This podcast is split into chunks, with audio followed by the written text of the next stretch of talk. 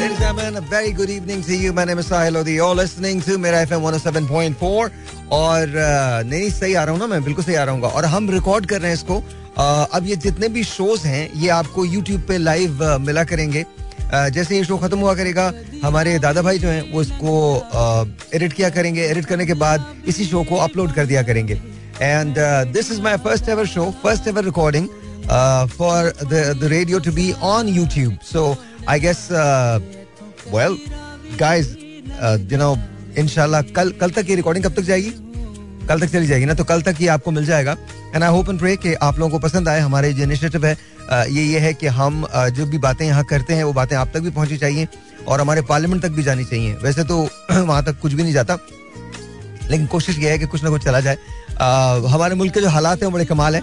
But बाद में ये सारी बातें बात की हैं. Karachi, Lahore, Multan, Faisalabad, Rawalpindi, Peshawar, Sialkot, Bahawalpur, wherever you're listening to me, if you're listening to me, then you're listening to your own show. And ladies and gentlemen, we are live right now. और अच्छा, मुझसे एक गलती हो गई थी कल. I am really really really really sorry. कल मुझसे एक गलती हो गई थी और वो ये थी कि मैंने आपसे कहा था हम लोग इंस्टा पे, फेसबुक पे लाइव होंगे. So much for my, you know, you know, tech smart, being tech smart, I am actually not. So uh, even though कि मैं सारी चीज़ें जो हैं अब वो uh, you know web के around ही कर रहा हूँ, but still. So anyway, तो ये recording है अभी जिस वक्त हो रही है studios के अंदर. और uh, I would love to post this picture, you know. ये picture एक ले लो, मुझे दे देना, ताकि आज ये बड़ा important दिन है मेरे लिए. अच्छा, ये जो recording आज हो रही है ये आपको मेरे YouTube चैनल पे भी मिल जाएगी और ये आपको मेरे इंस्टा पे भी मिलेगी और मेरे फेसबुक पे भी मिलेगी. और इसी तरह से मेरा एफएम का जो पेज है उस पे जाके आप इसको देख सकते हैं. उसका जो इंस्टा पेज है उस पे जाके आप इसको देख सकते हैं, फेसबुक पे देख सकते हैं. और फिर ऑब्वियसली जो यूट्यूब का चैनल है वहाँ पर भी ये लाइव हो जाएगी. Ladies and gentlemen, we're going to talk about so many things. I have no idea कि कहाँ से शुरू किया जाए. यहाँ से शुरू कर लेते हैं कि आज मेरा एक शो था जो एयरवाई पे था और मैं वहाँ जब जा रहा था सुबह, तो मैं बड़ा टाइम लेके निकला घर से कि तकरीबन डेढ़ घंटा मुझे लग जाएगा.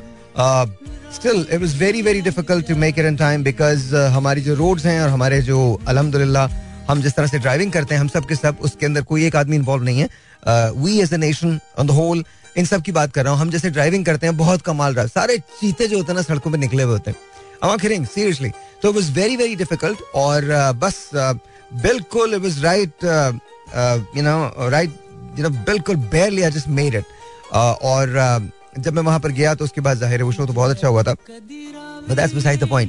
लेकिन एक बात है कि कराची इतना बड़ा शहर है और उसकी जो रोड्स हैं वो, आपने किशोर कुमार का वो गाना सुना था ऊंचे, नहीं किशोर कुमार ने खुददार का था ना. I don't know who sang that. I think Kishore Kishore साहब sang that, right? I I don't remember.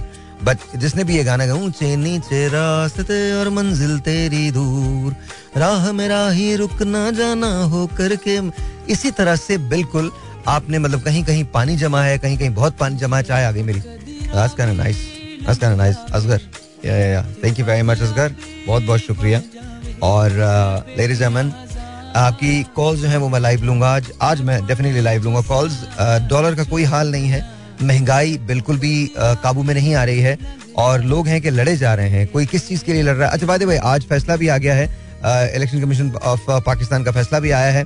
तो I don't know what the situation is going to be, but it's not going to be good for a common man. जो common man है उसके लिए situation ठीक नहीं होगी, उसके लिए साजगार नहीं होगी. ये लोग मुसलसल लड़ते रहेंगे, सीट्स के लिए लड़ेंगे. I have no idea what's gonna happen because genuinely मैं आपको बताऊं, Pakistan is really suffering right now. अभी तो बहुत ज्यादा सफरिंग है. Uh, मैं पीएचडी uh, कर रहा हूँ एस्ट्रोफिजिक्स के अंदर, तो उसके अंदर जब मेरी रिसर्च होती है तो बहुत सारे यू नो पेपर्स वगैरह आप पढ़ते हैं, बहुत सारे uh, जो आपके कंपेटिटर्स uh, uh, होते हैं उनसे आपकी बात होती है, बहुत सारे कॉलीग्स जो होते हैं uh, उनकी रिसर्च को आपको पढ़ने का इत्तेफाक होता है. uh, मेरे साथ जो रिसर्च कर रहे हैं उनके अंदर एक शख्स का ताल्लुक जापान से है. Uh, जो मेरे अपने प्रोफेसर हैं, वैसे वो जर्मनी के हैं, but he lives in Norway.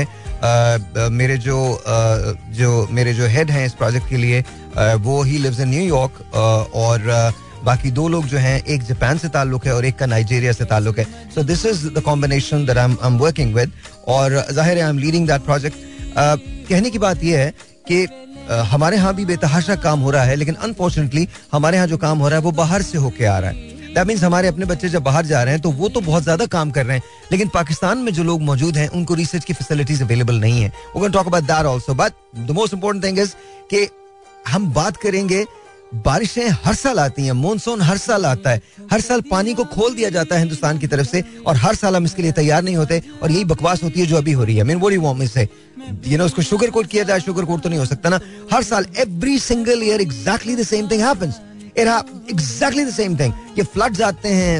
अब इस वक्त बलूचिस्तान पूरे मुल्क से कटा हुआ है, इस वक्त एज वी स्पीक, तकरीबन एक से डेढ़ महीना हो गया इस वक्त, और ऐसा पानी है, ऐसा पानी है, ऐसा पानी है, दैट इज अनरियल. एक बहुत सेंसिटिव टॉपिक है, उसके बारे में बिल्कुल मैं एंड में बात करूंगा. अभी आप समझ गए होंगे, अभी मैं बात नहीं करूंगा, लेकिन यू नो मुझे लगता है कि we should have more voice than just saying, just nodding our heads and saying okay, you know. तो आई थिंक वो हमारे लिए होना चाहिए हमारे पास. लेकिन अगेन, हम जब पैसा मांगने के लिए बाहर जाते हैं तो हम किसी से निगाह मिला के बात नहीं करते. और ये बकवास, ये जो जो कहने की बात है ना, बड़े बड़े लोग सारे आके बातें करते हैं कि जी नहीं ऐसा नहीं है, हम तो बराबरी की, कोई बराबरी की सतह पे कोई खेल नहीं होता. बराबरी की सतह पे सिर्फ उस वक्त खेल होगा जब ये कशकोल तोड़ दिया जाएगा, जब कर्जा नहीं मांगा जाएगा, जब चंदा नहीं लिया जाएगा, जब उनकी कंडीशन पे सर को नहीं झुकाया जाएगा, तब जाके तब जाके जब कशकोल टूटेगा तब जाके बराबरी की सतह पे बात होगी. अभी कौन सी बराबरी की सतह है, किधर से आए बराबरी की सतह? अभी तो आपको सब कुछ बताना पड़ता है. आप एक सब्सिडी नहीं दे सकते, अगर आप चाहें तो आप इतनी सी चीज. अभी इस वक्त आपने देखा है पेट्रोल की प्राइसेस क्या हैं. मैं आपको एक छोटी सी बात बताता हूं. आज हमारा जो, दिस इज अनहर्ड ऑफ, जो मुल्क तरक्की करना चाहता है वहां पर अगर ऐसी चीजें हों तो फिर आप क्या कहेंगे. बिजली, जब मलेशिया ने तरक्की करना शुरू की तो महातीर ने बिजली को फ्री कर दिया था तीन साल के लिए, for three years, for three years, ठीक है. अच्छा, हमारे यहाँ फ्री तो छोड़ दीजिए, बिजली हमेशा हर दूसरे दिन बढ़ जाती है, बट देन अगेन पूरे तौर पर आती भी नहीं है. अच्छा, फिर हुआ यह है कि जनरेटर इतना इस्तेमाल होता है, इतना इस्तेमाल होता है कि आज हमारा जो मेरे ऑफिस का जनरेटर था, जन, जनरेटर था वो फट गया, you know, it went kaput एकदम से. तो आज जब मैं शॉपिंग करने के लिए, ऑफ कोर्स सब तो सब इंटरनेट पे अवेलेबल है, कॉल्स करते हैं आप, and luckily my brothers into all this, तो मैंने उन्हें कॉल किया. तो लिटरली मैं आपको बता रहा हूँ, वो जनरेटर जो आप छह महीने पहले लेते थे, आज आपने उसके डेढ़ लाख रुपए ज्यादा दिए हैं. डेढ़ लाख रुपए डेढ़ लाख रुपए आपने ज्यादा दिए हैं. तो आप गरीब आदमी की क्या बात करते हैं? डू यू थिंक हर गरीब आदमी के पास जनरेटर है? सवाल ही नहीं पैदा होता. स्मॉल इंडस्ट्रीज बनेगी कहां से, लगेगी कहां से? घर में बिजली नहीं आती. ये बेकार की बातें करते हैं, ये बेकार के यार्ड स्टिक लेके बैठ जाते हैं. इनमें से जितने बड़े बड़े ये जो हमारे, मैं कहना नहीं चाहता कुछ, मगर इनसे पूछे तो सही कौन सा ऐसा मुल्क है जिसने तरक्की की है अगर उसने डोमेस्टिक मार्केट को एक्सप्लोर नहीं किया हो, अगर उसने छोटी इंडस्ट्रीज नहीं लगानी हो, तो कोई एक मुल्क बता दें जिसने तरक्की की हो. नहीं कर सकते, आप नहीं कर सकते. या तो फिर आप एक इन्वेस्टमेंट हब बन जाइए ना, जैसे दुबई बन गया. आप फिर अट्रैक्ट करें पूरी दुनिया को, लेकिन उसके लिए और बहुत सारी चीजें करनी पड़ती हैं. अभी आपको एक और बात बताता हूँ, this is really strange. MBS को आप सब जानते हैं, तो एमबीएस का एक विजन है, और वो नियोम करके एक जगह है सऊदी अरब के अंदर, वहां पे वो विजन अब एक ताबीर की सूरत का हिस्सा ले रहा है. The city is called the line. ये जाके आप गूगल पर रिसर्च कर लीजिएगा. It's called the line. ये एक सौ सत्तर किलोमीटर एक वर्टिकल सिटी है, पाँच सौ फीट टॉल है, दो सौ फीट चौड़ा है. कई डायमेंशन अगर गलत हो जाए तो I'm I'm sure कि ऐसा ही है, तो वो इधर उधर हो सकती है, that might be. लेकिन वो एक लाइन की सूरत में है, and it is going to house nine million people. nine million. एक सौ सत्तर किलोमीटर दूर, एक सौ सत्तर किलोमीटर की उसकी वो है. वहां पर कार्स नहीं है, और एक सिरे से दूसरे सिरे का फासला बीस मिनट्स के अंदर तय हो सकता है, ठीक है. What will that do? ये रिसोर्स को प्रिजर्व करने का चक्कर है, प्रोक्योरमेंट का चक्कर है, किस तरह से रिसोर्स हमारी जो है उसको मैक्सिमाइज करके यूज किया जाए. एनर्जी को हार्वेस्ट करने का चक्कर है, हार्नेस करने का चक्कर है.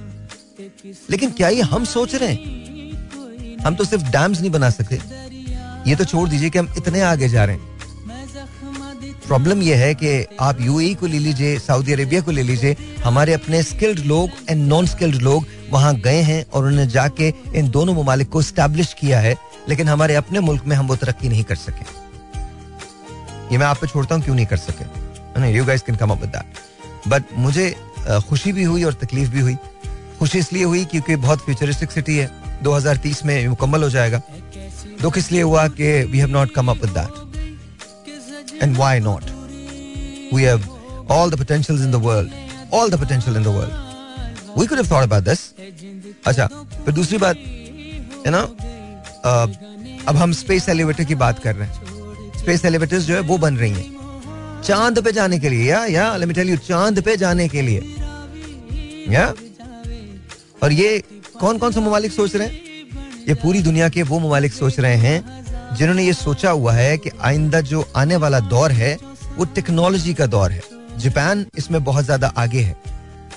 जेनेटिक साइंसेस के अंदर इस वक्त चाइना जो तरक्की कर रहा है वो कोई भी नहीं कर रहा. They are investing. जब तक आप ह्यूमन डेवलपमेंट में इन्वेस्ट नहीं करेंगे तब तक आपकी कौम तरक्की नहीं कर सकती. ह्यूमन डेवलपमेंट क्या है? सबसे पहले तो बेसिक समझ लीजिए. बेसिक बेसिक क्या है? बेसिक यह है कि आप उन्हें तालीम दें, आप उन्हें तरबियत दें, आप उन्हें प्रॉपर हेल्थ केयर दें और आप उन्हें अपॉर्चुनिटी दें. ये चार चीजें बहुत बेसिक हैं ह्यूमन डेवलपमेंट के लिए. उसके बाद बहुत सारी और चीजें आ जाती हैं. याद रखिए, नेशन बिल्डिंग एक पूरा प्रोसेस है. It's a science, it's an art, but very methodical. It can not be in a disarray कि इधर से हमने ये कर लिया, इधर से ये कर लिया. No no no, it needs proper planning for a nation to rise. Remember this, they need to be independent, they need to be thinking independently, they need to be surviving independently. और हमारे यहाँ Independence Day भी, क्या कहूँ मैं, उस पे भी बड़ी बड़ी तकरीरों के अलावा कुछ नहीं होता. बेतहाशा तकरीरें होती हैं. At the end of the day सब कुछ खत्म हो जाता है. अगले दिन पंद्रह अगस्त आती है and we forget everything. इस वक्त तो हमारे चारों तरफ बहार का समय है ना, एंड आई लव दैट. चारों तरफ पाकिस्तानी परचम की बहार है, लेकिन सिर्फ इससे आपका काम पूरा नहीं होता. We have to make sure कि हम अपने वादे को भी तो पूरा करें ना. वादा क्या है? पाकिस्तान को बेहतर बनाने का. अगर आप ये सोच रहे हो पाकिस्तान बेहतर किसी सियासतदान से होगा तो कभी नहीं होने वाला. सवाल ही नहीं पैदा होता. अगर इनको भी देख के बात करनी है ना, सॉरी, सवाल ही नहीं पैदा होता. सवाल ही नहीं पैदा होता. पाकिस्तान कभी भी आ, कितनी पॉलिटिकल पार्टीज आई. हर बीस पच्चीस साल के बाद एक नया लीडर आ जाता है. सॉरी अगर कुछ लोगों को ये बात बुरी लगे, but that's very true. Leader आ भी जाता है, लाया भी जाता है. आशीर्वाद कहाँ से आता है इसको छोड़ दीजिए, क्यों आता है इसको भी छोड़ दीजिए, और फिर उसके बाद चीजें क्या क्या होती हैं ये भी छोड़ दीजिए. हाँ, मगर एक गरीब आदमी होता है जो एक कोने में खड़ा रहता है और उसे ये समझ में नहीं आता कि उसने जाना कहाँ. At the end of the day एक स्टोरी वो है जो हमें हमारी पॉलिटिकल पार्टीज और हमारे सियासतदान सुनाते हैं, और एक स्टोरी वो है जो एक आम आदमी की कहानी है. वो आम आदमी जो किसी जलसे में नहीं जाता, जिसका किसी एजेंडे से, किसी भी पार्टी के झंडे से, किसी भी लीडर से कोई वास्ता नहीं होता, बल्कि जब भी हड़ताल की कॉल दी जाती है तो उसका दिल डूब जाता है. बिकॉज उसे पता होता है कि अगर आज मुल्क बंद हुआ तो एक दिन वो कमा नहीं सकेगा, अपनी बेटी के लिए दवा नहीं लेगा, अपनी माँ के लिए दवा नहीं ले पाएगा. उसके बाप का एक चश्मा जो टूट गया था वो उसे नहीं बनवा पाएगा. बेटा और बेटी की अगर स्कूल की फीस देनी है तो वो नहीं दे पाएगा. वो मोबाइल जो जो वो खरीद के देना चाहता था अपने घर में ताकि कम से कम उससे बात हो सके, वो वो नहीं ले पाएगा. लेकिन इससे किसी भी सियासतदान का, किसी भी लीडर का कोई भी वास्ता नहीं. ये जलसों के लिए बने हैं लोग, गानों के लिए बने, और अपने साथ खींच के ले आते हैं उन बहुत सारे लोगों को जो बेचारे इस उम्मीद पे आते हैं कि शायद पाकिस्तान बेहतर हो जाएगा. लेकिन वो ये नहीं जानते कि जो स्टेज पे चढ़ के माइक पे बोल रहा होता है उसका ताल्लुक उनकी भी जिंदगियों से नहीं होता. उसके आगे पीछे दो सौ गाड़ियां होती हैं. मिनरल वाटर के पानी की वो चाय पीता है और इसके बाद पाकिस्तान में गुर्बत मिटाने की बात करता है, जबकि उसे भी पता होता है वो जहां से आ रहा है बहुत सारे वादे करके आएगा, पाकिस्तान की मजबूरी का सौदा करके आएगा, और बहुत सारी ऐसी चीजें जो उसे नहीं करनी चाहिए वो सब करेगा और इसके बाद तौजीहात देगा. ये तो पिछली हुकूमत की वजह से हुआ था. हमारे दौर में तो हम सिर्फ भुगत रहे हैं वो जो पिछली हुकूमत ने किया था. मैं आज तक इस मेंटालिटी को समझा ही नहीं, समझ ही नहीं सकता. अगर तुम में सलाहियत ही नहीं थी तो आए क्यों थे? वो कोई भी हो, इट डजंट रियली मैटर. मैंने आज तक इनको, ये कब इकट्ठे होते हैं? जब किसी को उतारना होता है. मैं आपको सच बता रहा हूँ, जिस वक्त नवाज शरीफ को उतारना था उस वक्त ताहल कादरी साहब और peoples party and Imran Khan साहब इकट्ठे थे. जब इमरान खान साहब को उतारना था तो पीपल्स पार्टी, नून लीग और बाकी तमाम लोग इकट्ठे हो गए. And you know PDM of course, JUIF इकट्ठे हो गए. अब इसके बाद अब जो भी आएगा पहले दिन से उसके खिलाफ एक महाज बाकी जमातें मिलकर कायम कर लेंगे. अगर हमें अपने पॉलिटिकल सिस्टम को समझना है तो ट्रैफिक को जरा गौर से देखिए. आपको पता है हम आगे क्यों नहीं निकल पाते? उसका बहुत बड़ा रीजन है. सुबह सुबह ट्रैफिक दिखे ना तो हम में से अक्सर लोग बहुत देर से पहुंच रहे होते हैं. जानते हैं क्यों? क्योंकि हम सबको आगे निकलने की जल्दी है. जब सभी जल्दी में हों तो सभी को मुश्तरका तौर पे देर हो जाती है. It's a very simple thing. चलें आपकी कॉल्स खोलता हूँ. आई विल टॉक अबाउट महंगाई. आज तो मैं जानना चाहता हूँ गुजर कैसी रही. We'll talk about it. All right, जी, once again, welcome back. Uh, यहाँ कॉल करने का नंबर है zero two one three eight seven zero nine one eight eight. और आप अगर मुझे देख रहे होंगे तो आप ये नंबर याद रख लीजिए. दस से बारह बजे मेरा शो होता है लाइव. आप मुझसे बात कर सकते हैं zero two one three eight seven zero nine one eight eight. Once again, zero two one three eight seven zero nine one eight eight. Let's see ji who this is online. Assalamu alaikum ji, you're on the air. Hello. Hello. वालेकुम अस्सलाम, कैसे हैं आप? अल्हम्दुलिल्लाह sir, बिल्कुल ठीक ठाक. क्या ना, कौन कौन सा बात कर रहे हैं? मैं शाहिद भाई बात कर रहा हूँ. कौन बात कर रहे हैं? शाहिद भाई. शाहिद, शाहिद कैसे हो? ठीक ठाक हो? क्या शाहिद भाई, मुझे आपकी आवाज़ बिल्कुल भी नहीं समझ आ रही है. थोड़ा सा शाहिद भाई थोड़ा सा जोर से बोले. मैं कह रहा था नहीं करेंगे, बहुत ज्यादा मजबूर हूँ. मेरा चाचा का इंतकाल हो गया, मेरा वालिदा का इंतकाल हो गया. ओ अच्छा अच्छा अच्छा, ओके ओके ओके ओके, ठीक है ठीक है ठीक है. राजा, राजा को जरा बता दें कि शाहिद भाई को फोन कर लीजिए. और या I am sorry to hear that. I hope and pray के यू नो आप, आपके दिल को सुकून मिले. व्हाटएवर वी कैन डू, जो कुछ हम कर सकते हैं हम जरूर करेंगे. अच्छा जी, zero two one three eight seven zero nine one eight eight यहाँ कॉल करने का नंबर है. Let's see who this is online. zero two one three eight seven zero nine one eight eight. You're on the air. Assalamu alaikum ji. Hello. Can't hear you. Assalamu alaikum. Wa alaikum assalam. Sir, Zafar कर रहा हूँ. कौन बात कर रहे हैं? Sir, Zafar कर रहा हूँ. ओहो जफर भाई, कैसे हैं आप जफर भाई? अल्हम्दुलिल्लाह, शुक्र अल्हम्दुलिल्लाह, अल्लाह पाक का लाख लाख शुक्र. ऑलराइट, बस अल्लाह का शुक्र, बिल्कुल ठीक ठाक. जफर, जफर ये बताओ, गाना तुमसे बाद में सुनूंगा मैं. जफर ये बताओ महंगाई का क्या हाल है? और दिल की बात करनी है, सच्ची बात करनी है. सर महंगाई बहुत, मैं मैं ठेला चलाता हूँ, तकरीबन दो दो डेढ़ डेढ़ फुट पानी अभी भी खड़ा हुआ है. दो डेढ़ फुट पानी अभी तक खड़ा हुआ है? जी जी अभी भी है, बहुत बुरा हाल है. अच्छा हम सारा दिन यही करते हैं. अच्छा एक बात बताओ, आ, पहले लोग ज्यादा खरीदते थे या अब भी उतना ही खरीद रहे हैं? अब भी खरीदारी तो वही है. Okay okay. जो जो चीज लेनी होती है वो तो ले रहा है, लेकिन महंगाई बहुत ज्यादा है. बहुत महंगाई से इसी तरीके से कम हो सकती है. तेल तेल जो है वो सस्ता हो जावे, और उसके बाद गैस बिजली सस्ती हो जावे, ये सस्ती हो जावे तो महंगाई खुद ब खुद कम हो जाएगी. ऑलराइट, आज तुमने हमारे लिए क्या तैयार किया है? जफर गाते बहुत अच्छा है, कमाल गाते हैं, बताओ क्या तैयार किया है? सर खान साहब की चीज है, खान साहब. क्या क्या, कौन सी है? माए नी माए मेरे गीतों दे नैना विच, माए नी माए मेरे गीतों दे नैना विच, बिरहो बिरड़क पवे,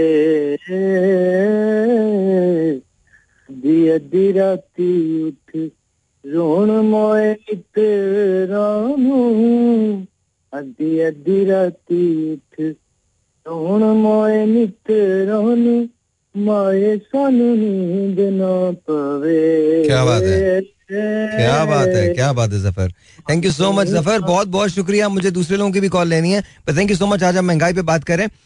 सर गुजारा हो जाता है या नहीं होता, बस इतनी इतनी बात करनी है. And it doesn't really matter कि आप कौन हैं, कहाँ से बात कर रहे हैं, इट डजंट रियली मैटर. मुझे सिर्फ सवाल आपसे यही करना है कि गुजारा हो जाता है या नहीं होता. Zero two one three eight seven zero nine one double eight. अस्सलाम वालेकुम जी, you are on the air.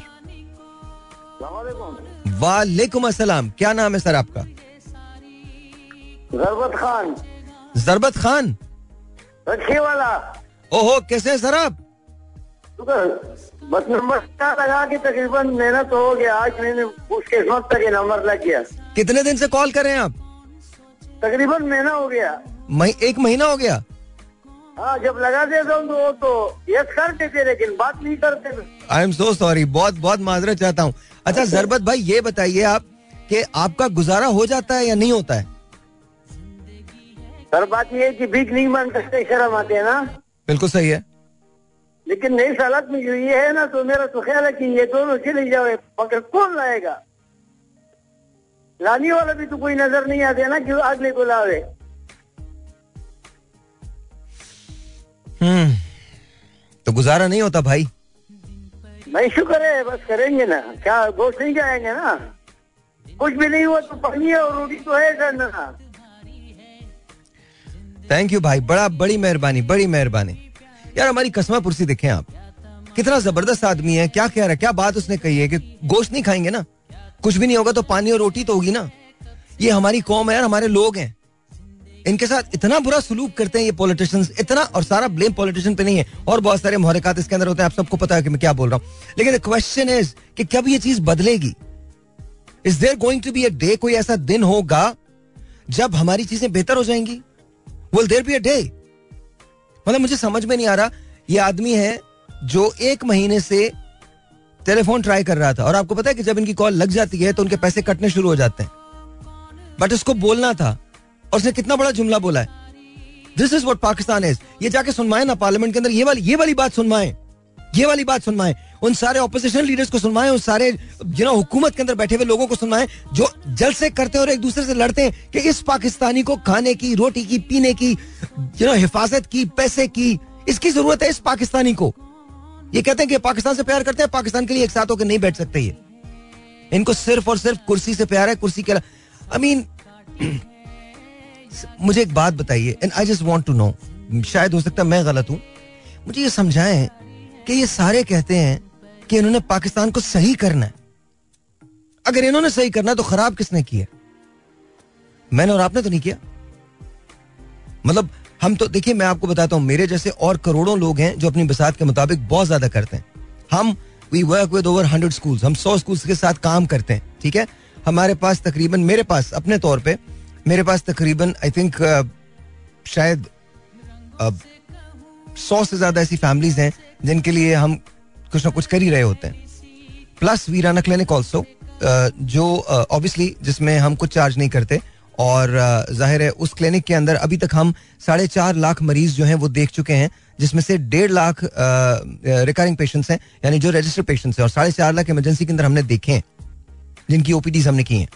So here is my question, ऐसी हजारों ऐसे हजारों लोग हैं, whether it's Sahir Lodhi, whether it's you know Abdul सत्तारी साहब और छीपा और और whoever it is, और सेलानी और आलम गीर और और whatever it is in this hospital, तो where's the government? वो government किधर है? This is what I fail to understand. This is what I fail to understand. School खोलने जाए तो टीसीएफ जाए, बेहतरीन अगर अस्पताल बना के दे तो इंडस बना के दे, एम्बुलेंस का अगर सिस्टम डेवलप करके दे तो वो अब्दुल सत्तार साहब की जो एनजीओ है वो करके दे. अगर यू नो बच्चों का सुराग लगाना हो, खोए बच्चे बच्चों का सुराग लगाना हो तो रोशनी की एनजीओ आनी चाहिए. इसी तरह से अगर यू नो लिटरली मैं आपको बता रहा हूं, वेयर इज द गवर्नमेंट? कौन सी पिछहत्तर सालों के अंदर पीने का हमने साफ पानी नहीं दिया, कोई बात नहीं. पिछहत्तर सालों में सबको रोजगार नहीं दिया, कोई बात नहीं. पिछहत्तर सालों के अंदर हमने सबको छत नहीं दी, कोई बात नहीं. पिछहत्तर सालों के अंदर हमने एक हेल्थ केयर सिस्टम नहीं दिया, कोई बात नहीं. पिछहत्तर सालों में हमने कौम को तकसीम करके रख दिया. This is what I am asking. This is a question to me and to you and to everyone who is listening to me. You know we were seeking Pakistan, right? Now Pakistan is seeking us. The land is seeking us. Where are we? कहाँ है हम? मुझे एक बात बता दीजिए please, genuinely tell me if I am wrong, and मैं किसी पार्टी के साथ नहीं हूँ, मुझे माजद के साथ यू नो माफ कर दीजिएगा अगर कहीं कोई ऐसी बात हो जिसको आपको आपको जो पसंद नहीं आए. लिटरली मैं तो आपकी किसी बात का जवाब भी नहीं दूंगा. अगर आपको नेगेटिव भी बोलोगे तो मुझे ना मैं देखता हूँ, ना मैं पढ़ता हूँ, ना मेरी सेहत पे कोई असर पड़ता. But here's here's my question, किसी जलसे को उठा के देख लो, किसी का भी जलसा उठा के देख लो, पाकिस्तान कहाँ है? ये अगर कोई तरक्की की कोई बात करते हैं, बताते हैं, तो ऐसा करते हैं जैसे एहसान कर रहे हैं. सड़क बना देते हैं तो गीत गाते रहते हैं. कोई मंसूबा लगाते हैं तो ऐसा करते हैं जैसे पता नहीं हम कौन लोग हैं. हमारे टैक्स के पैसों से बना ये, हमारे नाम पे कर्जा लेके आप बाहर जाते हैं और कर्जा लेके बाहर से आते हैं और हमारे नाम पे वो चीजें आप बनवाते हैं. उसमें से अरबों खरबों की करप्शन हो जाती है. उसके बाद हमें शुक्रिया आपका अदा करना चाहिए. Why, what's the reason? किस बात का शुक्रिया अदा करें? आपका एहतसाब करना चाहिए, आपका शुक्रिया अदा करना चाहिए. एंड द क्वेश्चन इज, मैं आपसे पूछता हूं, द क्वेश्चन इज, ये लीडर्स कौन चुन रहा है? इनके बयानियों को कौन प्रमोट कर रहा है? चलो कुछ फोर्सेस हैं जो कर रही हैं, उधर हम नहीं जाते, बट उस बयानिए को आप भी तो बाय कर रहे हो ना. आपके पास शऊर नहीं है, आप नहीं सोच सकते कि हमारे साथ मिलजुल के बुरा हो रहा है. That's what I'm talking about. I don't know, आपको हो सकता है मेरी बात बुरी लगे, I'm, I'm really sorry, but दिल कुड़ता है यार, तकलीफ होती है, बहुत तकलीफ होती है. अगर हम अब भी नहीं समझेंगे तो कब समझेंगे? ये कहते हैं कि ये हमारे सेवियर्स हैं. No, you are your own saviour. ऊपर the man upstairs and you, that's it. Don't believe in anything else. Don't believe in anything else. Allah मियां and you, that's it. No one else, nothing. अपने अंदर के hero को तलाश करो यार. इनमें कोई भी हीरो नहीं है. ये मतलब क्या है? जिन लोगों को ये गालियां देते हैं, दो साल बाद उनके साथ जाके बैठ जाते हैं. जो लोग इनकी जान के दुश्मन होते हैं, उनके साथ मिलकर ये पार्टियां बनाते हैं. ये सिर्फ एक चीज के दोस्त हैं, और वो है दूसरे से दुश्मनी. ये उसके दोस्त हैं. इनका कोई ताल्लुक भी मुझसे, आपसे, आम पाकिस्तानी से नहीं है. इनके एजेंडाज, इनकी मीटिंग्स, इनकी चीजें बड़ी और हैं, यू नो. कभी सोच के देखिएगा जब कोविड आया था तो क्या हुआ था. मैंने कोविड में बड़े गौर से, बड़े करीब से लोगों को देखा है. उन्हें कोविड से मरने का खौफ नहीं था, बेरोजगारी से मरने का खौफ था. आपको पता है जब ये इमारतों को डिस्प्लेस किया गया था, तोड़ा गया था, तो उनमें हर आदमी सरमायादार नहीं था. उनमें से हजारों की तादाद में वो लोग थे जो मजदूर थे. मरना ये नहीं होता कि आपको सांस ना आए. मरना ये भी होता है जब आपको हाथ फैलाना पड़ जाए. मुझे आज तक याद है जब ये वाकया हुआ था और अचानक से हमें बहुत जोश आया था और हमने बगैर प्लानिंग किए, बगैर उनके रोजगार का बंदोबस्त किए, चीज़ों को गिराना और मिसमार करना शुरू कर दिया था, जिसपे उनका लाइवलीहुड बना हुआ था. आई एम नॉट सेइंग कि ये सही था, मतलब ये गलत था. जाहिर है वो गलत जगह बना था तो वो गलत ही होना था. मतलब वो कोई, मैं किसी ऐसी चीज़ को सपोर्ट नहीं कर रहा, लेकिन हाँ, as as a nation, as a हुकूमत, ये जिम्मेदारी होनी चाहिए थी कि वो लोग जो बेरोजगार हो गए थे उनको कम से कम रोजगार जरूर प्रोवाइड किया जाता या कोई ऑल्टरनेट जरूर दिया जाता, बट नहीं दिया. तो मैं शो करके निकल रहा था तो एक असल में मैं seventy five eight years old एक खातून मेरे पास आई. उनसे चला नहीं जा रहा था और गर्मी के दिन थे. And she hugged me and she cried. और मैं टीवी वन के बाहर ही था. And she cried and cried and cried and cried. मुझे समझ में नहीं आया कि मैं वो क्यों रो रही हूँ. तो मुझे कहने लगी मेरा बेटा बावन साल का, फिफ्टी टू ईयर्स ओल्ड मेरा बेटा है और उसकी बीस साल की नौकरी चली गई है. उसका एक बेटा अपाहज है और एक बेटी की शादी होने वाली है. तुम मेरे साथ घर चलो, मैं तुम्हें दिखाती हूँ. बीवी उसकी नहीं है और उस पर मेरा भी बोझ है और मेरी एक बेटी है जिसकी शादी नहीं हुई है, उसका भी बोझ है. और वो वाहिद कफील था, अब उसके पास नौकरी नहीं.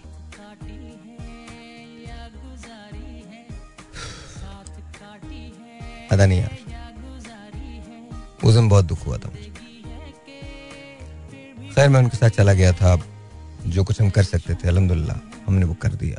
पर क्वेश्चन ये नहीं है, क्वेश्चन ये है कि वो तो मेरे पास पहुंच गई थी और शायद कुछ और लोग कुछ और लोगों के पास भी पहुंच गए होंगे.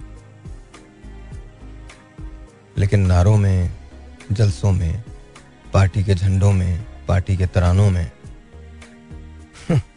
लहू गरमाए जाने वाले जुमलों में, एक दूसरे पे नफरतों के तीरों में, ये एक आम आदमी पाकिस्तानी बेचारा कहीं कोने में खड़ा ये सोच रहा है कि कल अगर फिर किसी सियासतदान ने हड़ताल की कॉल दे दी तो क्या होगा. कल फिर कोई लॉन्ग मार्च हो गया, कोई महंगाई मार्च हो गया,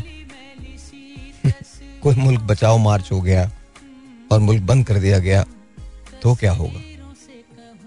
क्योंकि ना तो वो इस्लामाबाद में किसी सीट पर बैठना चाहता है, ना वो किसी प्रोविंस में कोई गद्दी हासिल करना चाहता है. वो तो ये चाहता है कि जब वो जाए तो उसकी कंपनी खुली भी हो, वो अपनी उजरत ले और उसके जितने भी ख्वाब हैं उसको पूरी जिम्मेदारी के साथ, पूरी रिस्पेक्ट के साथ पूरा कर सके.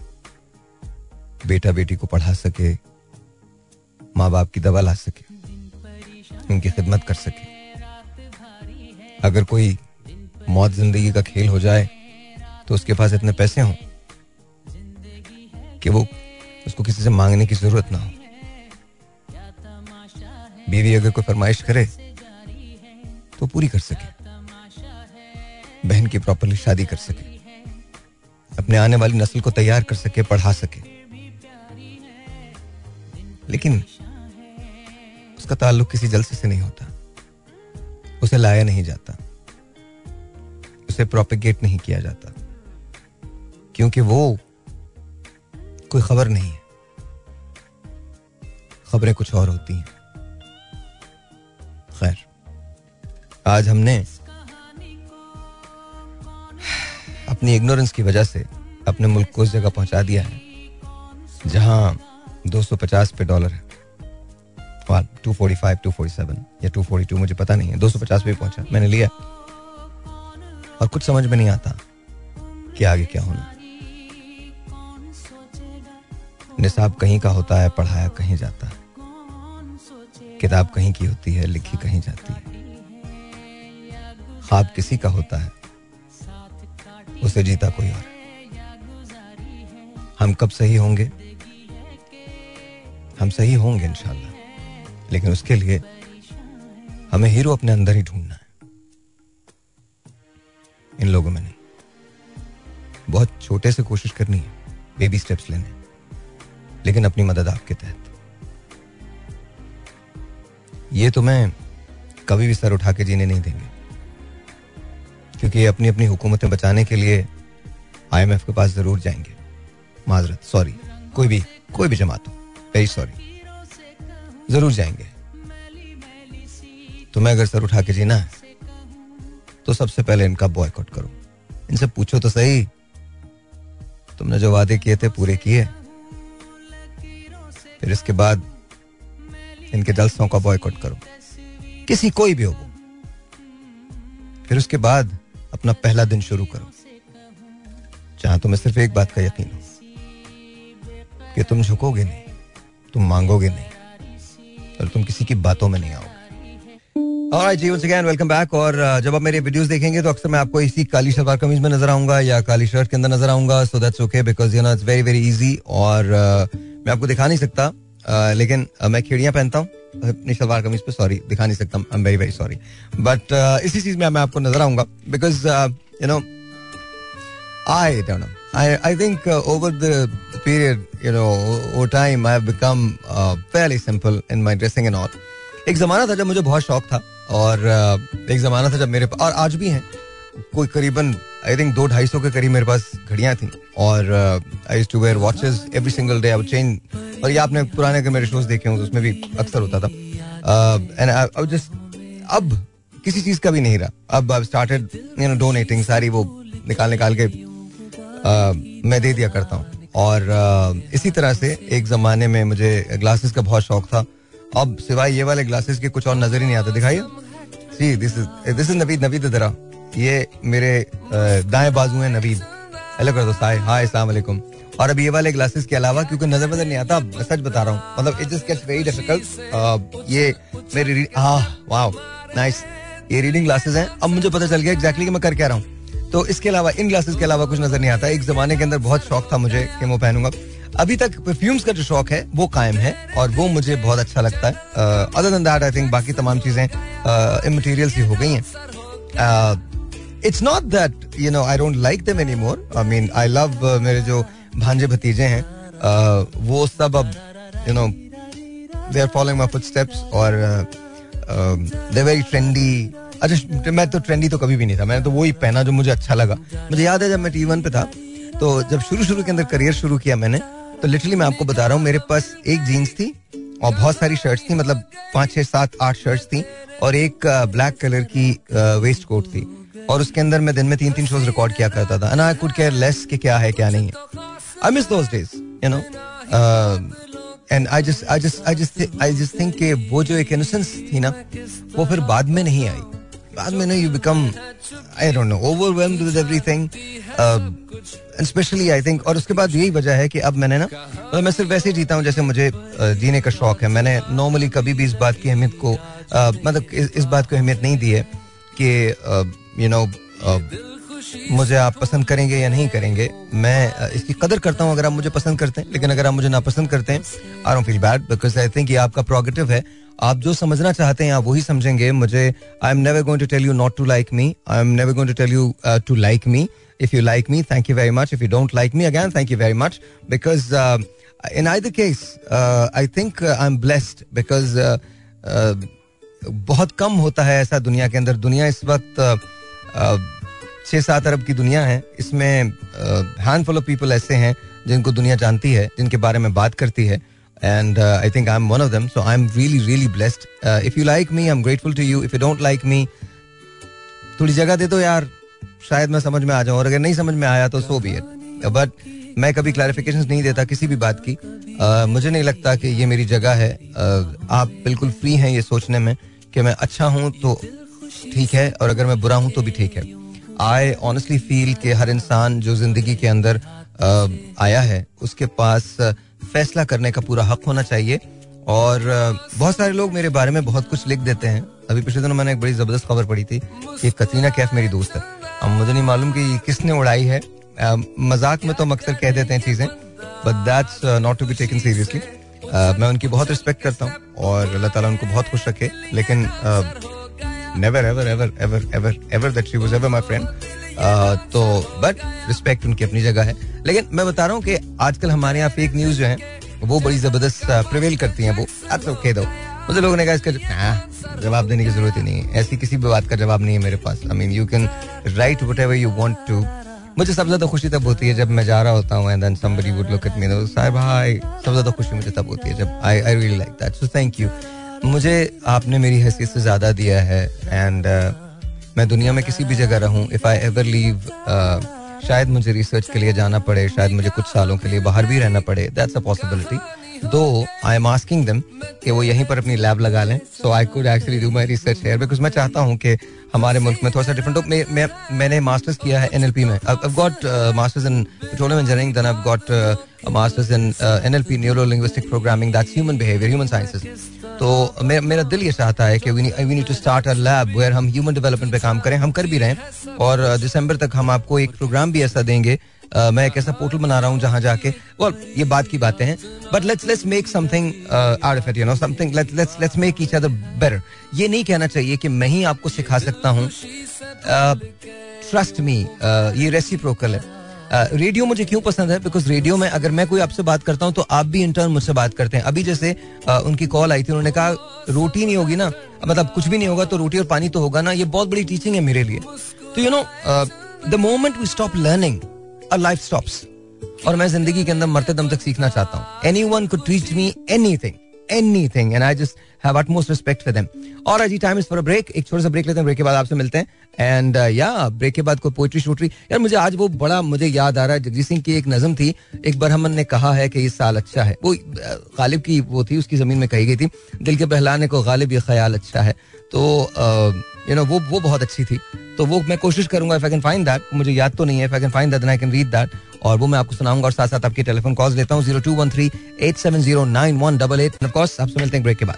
Alright ladies and gentleman once again welcome back and या lines are open zero two one three eight seven zero nine one eight eight is the number to call. By the way या अब जो uh, नई जो research है उसके मुताबिक हम हाइपरलूप्स की तरफ जा रहे हैं. uh, ये फ्रिक्शनलेस ट्रैवल होगा और you uh, know you know, एक बहुत बड़ी सी ट्यूब के अंदर फ्लोटिंग बॉक्सेस होंगे जिसके जरिए आप एक जगह से दूसरी जगह जा सकेंगे. या या या या और ये साउंड बैरियर जो है उसको तोड़ देगा. तो मैं कोई रिसर्च अब आपको ये बताने वाला नहीं हूँ कि क्या है, बस ये समझ लीजिए कि ट्रैवलिंग बहुत आसान हो जाएगी और देयर इज अ पॉसिबिलिटी कि हम ऐसे जेट्स के अंदर ट्रैवल करें जो न्यूयॉर्क से लंदन एक घंटे के अंदर पहुँच जाएगा. और इससे भी ज़्यादा फास्ट जेट्स जो हैं वो इस वक्त इन प्रोग्रेस हैं, बनने के लिए हैं. Uh, ऐसा भी हो रहा है फ्यूचर के अंदर, ये भी होगा. अच्छा, हम मेटावर्सेस की तरफ जा रहे हैं, हम uh, एक ऐसी जगह जा रहे हैं जहाँ uh, हम वर्चुअल रियलिटीज के अंदर रह सकेंगे. लेकिन एट द सेम टाइम आप रिमेंबर टर्मिनेटर आपको याद है, साइबोर्ग थे उसके अंदर ना. या तो uh, साइबोर्ग अब एक हकीकत बनने वाला है. और uh, इसका उल्टा वर्जन मैं आपको बता दूं कि आर्टिफिशियल दिल जो है वो तैयार हो गया. अगर किसी को चाहिए तो वो इंग्लैंड से परचेज भी कर सकता है उसको. वो तकरीबन क्वार्टर मिलियन पाउंड का है. और uh, कहने का मकसद यह है कि हाफ मैन हाफ मशीन, इस पे रिसर्च जो है वो अब जारी है. And let's see what's gonna happen. Robots जो हैं वो एआई जैसे कहते हैं, अब वो तो ज़ाहिर है बेतहाशा डेवलप हो रही है. ये जो मैं आपको द लाइन बता रहा हूँ, ये जो शहर जो बन रहा है नियोम में, आ, ये एआई का एक बोलता सबूत है. और एआई के अंदर बेतहाशा काम हो रहा है. AI stands for artificial intelligence. अच्छा, तो ये आ, लेकिन इसके अंदर वरीसम बातें भी हैं. और वरीसम बातें क्या हैं, अगर आप लोगों को याद हो तो एक साइंटिस्ट हुआ करते थे, his name was Stephen Hawkings. और आ, मैं उन्हें बेतहाशा पसंद करता हूँ. और उन्होंने बड़ी कमाल कमाल बातें की थी जिसके अंदर उन्होंने ये बताया था कि जो डिस्ट्रक्शन होगी इंसान की, ह्यूमन डिस्ट्रक्शन जो होगी, वो बहुत सारी चीज़ों की तरफ से वजह से हो सकती है. जिसके अंदर ए, एक चीज़ जो है कि एआई जो है वो सबकत ले जाएगा इंसानों पे. एआई जो है वो सबकत ले जाएगा, एआई विल रूल. अगर आपने मूवी देखी हो टर्मिनेटर, तो टर्मिनेटर के अंदर भी यही होता है कि एआई जो होता है वो इवॉल्व कर जाता है. अच्छा, इसके बारे में हम बाद में बात करेंगे. और एक और चीज़ उसने कही थी, वो ये कहता है कि मैन मेड वैक्सीन्स जो हैं वो भी इंसान की डिस्ट्रक्शन का यानी तबाही का बायस हो सकती हैं. Go figure. Yeah, I'm not going to say it because you know, yeah. काश मेरे पास यहाँ डॉक्टर्स मौजूद हों तो हम फिर बैठ के बहस करें. And uh, they also know it, but anyway, let's let's let's not get into that. Uh, but कहने की बात ये है, we'll talk about it. ये सारे अब तो आपको ये देखने को मिल रहा है ना. मैं इन सारी चीज़ें जो कंस्पिरेसी थ्योरीज हैं इनके बारे में मैं जरूर बात करूंगा. I'll talk about you know कि हुआ क्या था. एक बड़ी जबरदस्त किस्म की थ्योरी है कि जी क्या हमने आज तक चांद पे कदम रखा है या नहीं रखा है. What is the dark side of the moon, और क्या हम मार्स पे जा सकते हैं, क्या हम रोशनी की रफ्तार से ज़्यादा ट्रैवल कर सकते हैं, uh, हमारी जो क्लोजेस्ट गैलेक्सी है एंड्रोमेडा, ये जो है ये कितना दूर है, और क्या इसका डिस्टेंस हमेशा एक ही जैसा रहता है, ये जो जितने प्लैनेट्स हैं uh, इनकी जो मूवमेंट है क्या वो किसी खास चीज़ का पता देती है, क्या हम रोशनी की रफ्तार से ज़्यादा ट्रैवल कर सकते हैं, अगर हम रोशनी की रफ्तार से ट्रैवल करें तो क्या टाइम कॉन्स्टेंट हो जाता है, और टाइम अगर कॉन्स्टेंट है तो फिर स्पेस का क्या है, क्या टाइम और स्पेस एक ही चीज़ ज़्यादा. ओके, मैं आपको सिर्फ ये बता रहा हूँ. तो we're going to talk about all this. हम ये ये तो खैर मेरे सब्जेक्ट्स हैं, I do research on them. तो ये तो ये तो मेरे सब्जेक्ट्स हैं. we're going to talk about it. ये तमाम चीज़ें मैं आपको बताऊंगा, फ्यूचर के बारे में आपको बताऊंगा. उसको लिख के रख लीजिएगा, अपनी नस्लों को दे दीजिएगा, उनको बता दीजिएगा एक आदमी था जिसने ये कहा था ये ये होगा. बहुत साल पहले मुझे याद है when Dolly the sheep came, आपको याद होगा डॉली द शीप, क्लोन जिसको किया गया था. तो people never used to believe, they used to think कि इसको बंद कर दिया जाएगा, बैन कर दिया जाएगा. And back then I was doing radio in the US, और मैंने कहा था ऐसा नहीं होगा, बल्कि इंसानी जिस्म पे इंसानी आज़ा को उगाया जाएगा क्लोनिंग के लिए. वो आप रैकेट में जाके चेक कर सकते हैं. Now it is happening, it is actually happening इंसानी जिस्म में. अच्छा, उसके अंदर एक और बहुत ज़बरदस्त किस्म की टेक्नोलॉजी है जो साइंसदानों ने डेवलप की है, जो जेनेटिक साइंसेस के लोग हैं उन्होंने डेवलप की है. ये जो हमारी एम्बिलिकल कॉर्ड होती है या प्लेसेंटा होता है, उसको निकाल के वो सेव करके रख लेते हैं जब बच्चा पैदा होता है. और इसके बाद उसके अंदर से वो तमाम बीमारियों को, वो भी एक बड़ी तफसील है, वो मैं आपको बताऊँगा. और उसके जो सर्विसेज हैं वो मेरे ख्याल में I think if I am right Pakistan में भी अवेलेबल हैं, बट आई डोंट नो वो यहाँ से निकल के कहीं और जाता है, प्रिजर्व किया जाता है, बट यूएस के अंदर है, यूएई के अंदर है, यूके के अंदर है, यहाँ पर तो है. अच्छा, इस पर एक और चीज़ याद आई मुझे ना, एक फिल्म आई थी डेमोलिशन मैन, ठीक है. अच्छा, डेमोलिशन मैन जो आई थी वो आई थी बैक इन द नाइंटीज़, उसमें सिल्वेस्टर स्टैलोन था और वेस्ली स्नाइप्स था, and I think Sandra Bullock was there too, Sandra Bullock was there too. तो उसके अंदर दिखाया था कि इसको फ्रीज कर लिया जाता है, सिल्वेस्टर स्टैलोन को और वेस्ली स्नाइप्स को, और उनको क्रायो प्रिजन्स कहा जाता है. तो एक यू नो एक एक प्रोसेस होता है जिसको क्रायोजेनिक्स कहते हैं, और उसके अंदर इंसान को फ्रीज कर लिया जाता है. अच्छा, ये कहा यह जाता है कि ये जो कुछ ऐसे प्रिजन्स हैं दुनिया के अंदर जहाँ पर क्रायोजेनिकली कुछ प्रिजनर्स को फ्रीज किया गया है, कुछ बड़े बड़े लोग अपने आप को फ्रीज करवा रहे हैं. मैंने back in the day, I think it was when I was growing up, I read up this, you know I have to, because इसकी सोर्स जो थी वो चूंकि पाकिस्तान से जनरेट हुई थी तो इसलिए मुझे पता नहीं है, Uh, क्योंकि उसके बाद मैंने उसके बारे में सुना नहीं, बट ये मुझे याद है एक मालूमात आम्मा की किताब आती थी, उसके अंदर मैंने पढ़ा था कि एक फ्यूनरल ऐसी भी थी, और वो किसी चाइनीज़ आदमी की फ्यूनरल थी जिसने अपने आप को एक हज़ार साल के लिए क्रायोजेनिकली फ्रीज करवाया है, और वो एक हज़ार साल के बाद उठेगा, उसको उठाया जाएगा दोबारा से. तो या या तो वर्ल्ड के अंदर तो बड़ी बड़ी सारी तरक्कियाँ हो रही हैं. चाइना के अंदर डिज़ाइनर बेबीज़ आ रहे हैं, डिजाइनर बेबीज, जब आप डीएनए में जाके फिटल करते हैं और आप आंखों का जो कलर है वो डिटरमिन कर सकते हैं, बालों का कलर डिटरमिन कर सकते हैं, और यह पूरी दुनिया के अंदर आहिस्ता आहिस्ता इस टेक्नोलॉजी को आम किया जा रहा है. We will talk about all that. आपको हमारे शो में, मेरे शो में ये तमाम चीज़ें मिलेंगी. We will talk about future and of course past is well, future is well and present is well, ये सारी चीज़ें मिलेंगी. लेकिन सबसे पहले आइए दोबारा टेलीफोन कॉल्स की तरफ चलते हैं. आई विश आप लोग मेरा साथ दे सकें, और जितने लोग मुझे सुन रहे हैं ये डायरेक्टली रेडियो पे भी सुने और मुझे कॉल करें. कॉल करने का नंबर होगा zero two one three eight seven zero nine one double eight. Be simple, be honest and just shoot straight, that's it. सीधी सिंपल बात करें. अस्सलाम वालेकुम जी, you are on the air. Hello, okay, I can't hear you. यार इसको ये सही कराना, आई थिंक थोड़ा सा प्रॉब्लम होता है इसके अंदर, या थोड़ा सा करा लें इसको सही. Zero two one three eight seven zero nine one double eight यहाँ कॉल करने का नंबर है. दोबारा दे रहा हूँ, zero two one three eight seven zero nine one double eight यहाँ कॉल करने का नंबर है. और uh, मैं आपको ये बता दूँ कि अगर आप कॉल करना चाहते हैं तो सिर्फ एक फेवर मुझे कर दीजिएगा, एंड दैट फेवर इज कि जब भी आप मुझे कॉल करें तो आपने रेडियो से दूर रहिएगा या रेडियो को बंद कर दीजिएगा, uh, तो फिर मैं आपकी आवाज़ को प्रॉपरली सुन सकूंगा. अस्सलाम वालेकुम. Hello hello hello Hello. All right. They don't want to talk. All right. zero two one three eight seven zero nine one double eight is the number to call. और आज के बाद पाकिस्तान का रंग क्या होगा? No, no, well, जो कुछ होगा हम सबके साथ ही होगा. But let's see. Uh, बारिश का बड़ा अच्छा हाल है. मतलब अभी छह से दोबारा प्रोडिक्शन है ना कि छह से दोबारा रेन का एक्सपेल आएगा आठ तारीख तक ना. तो तीन दिन हमारे और uh, इसके गुजरेंगे. But then I I don't know. I don't know. That's just funny to me.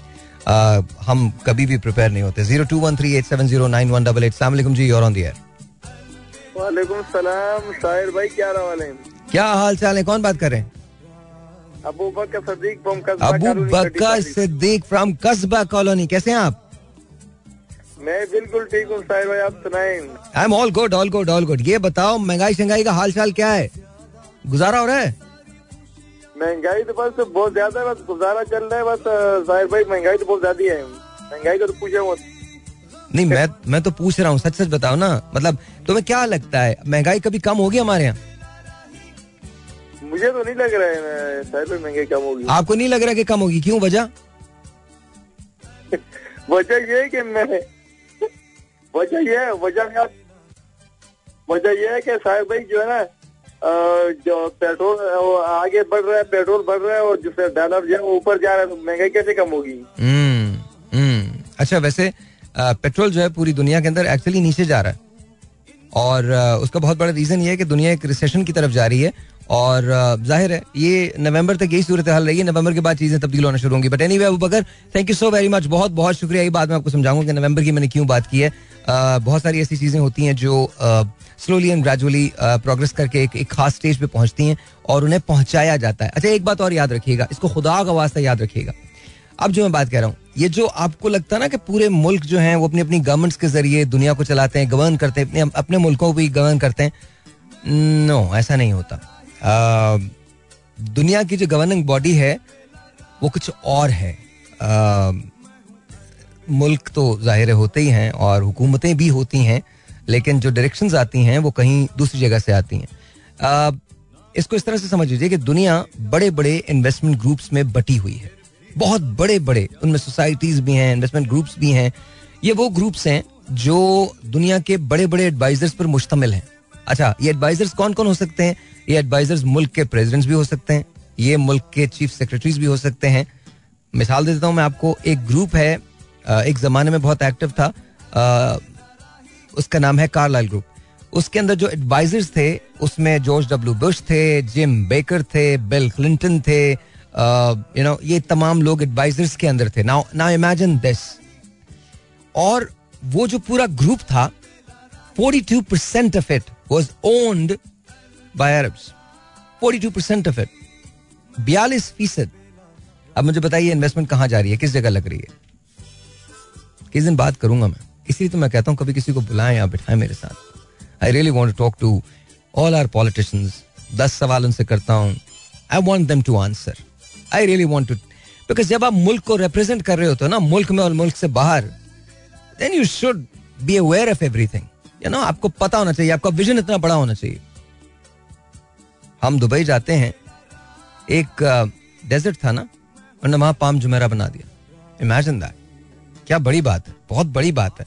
Look at Qatar, Qatar कमाल है, कमाल. Look at Dubai, it's unbelievable, unreal, future city. कमाल. Look at Saudi Arabia, the kind of progress that they are having, you know.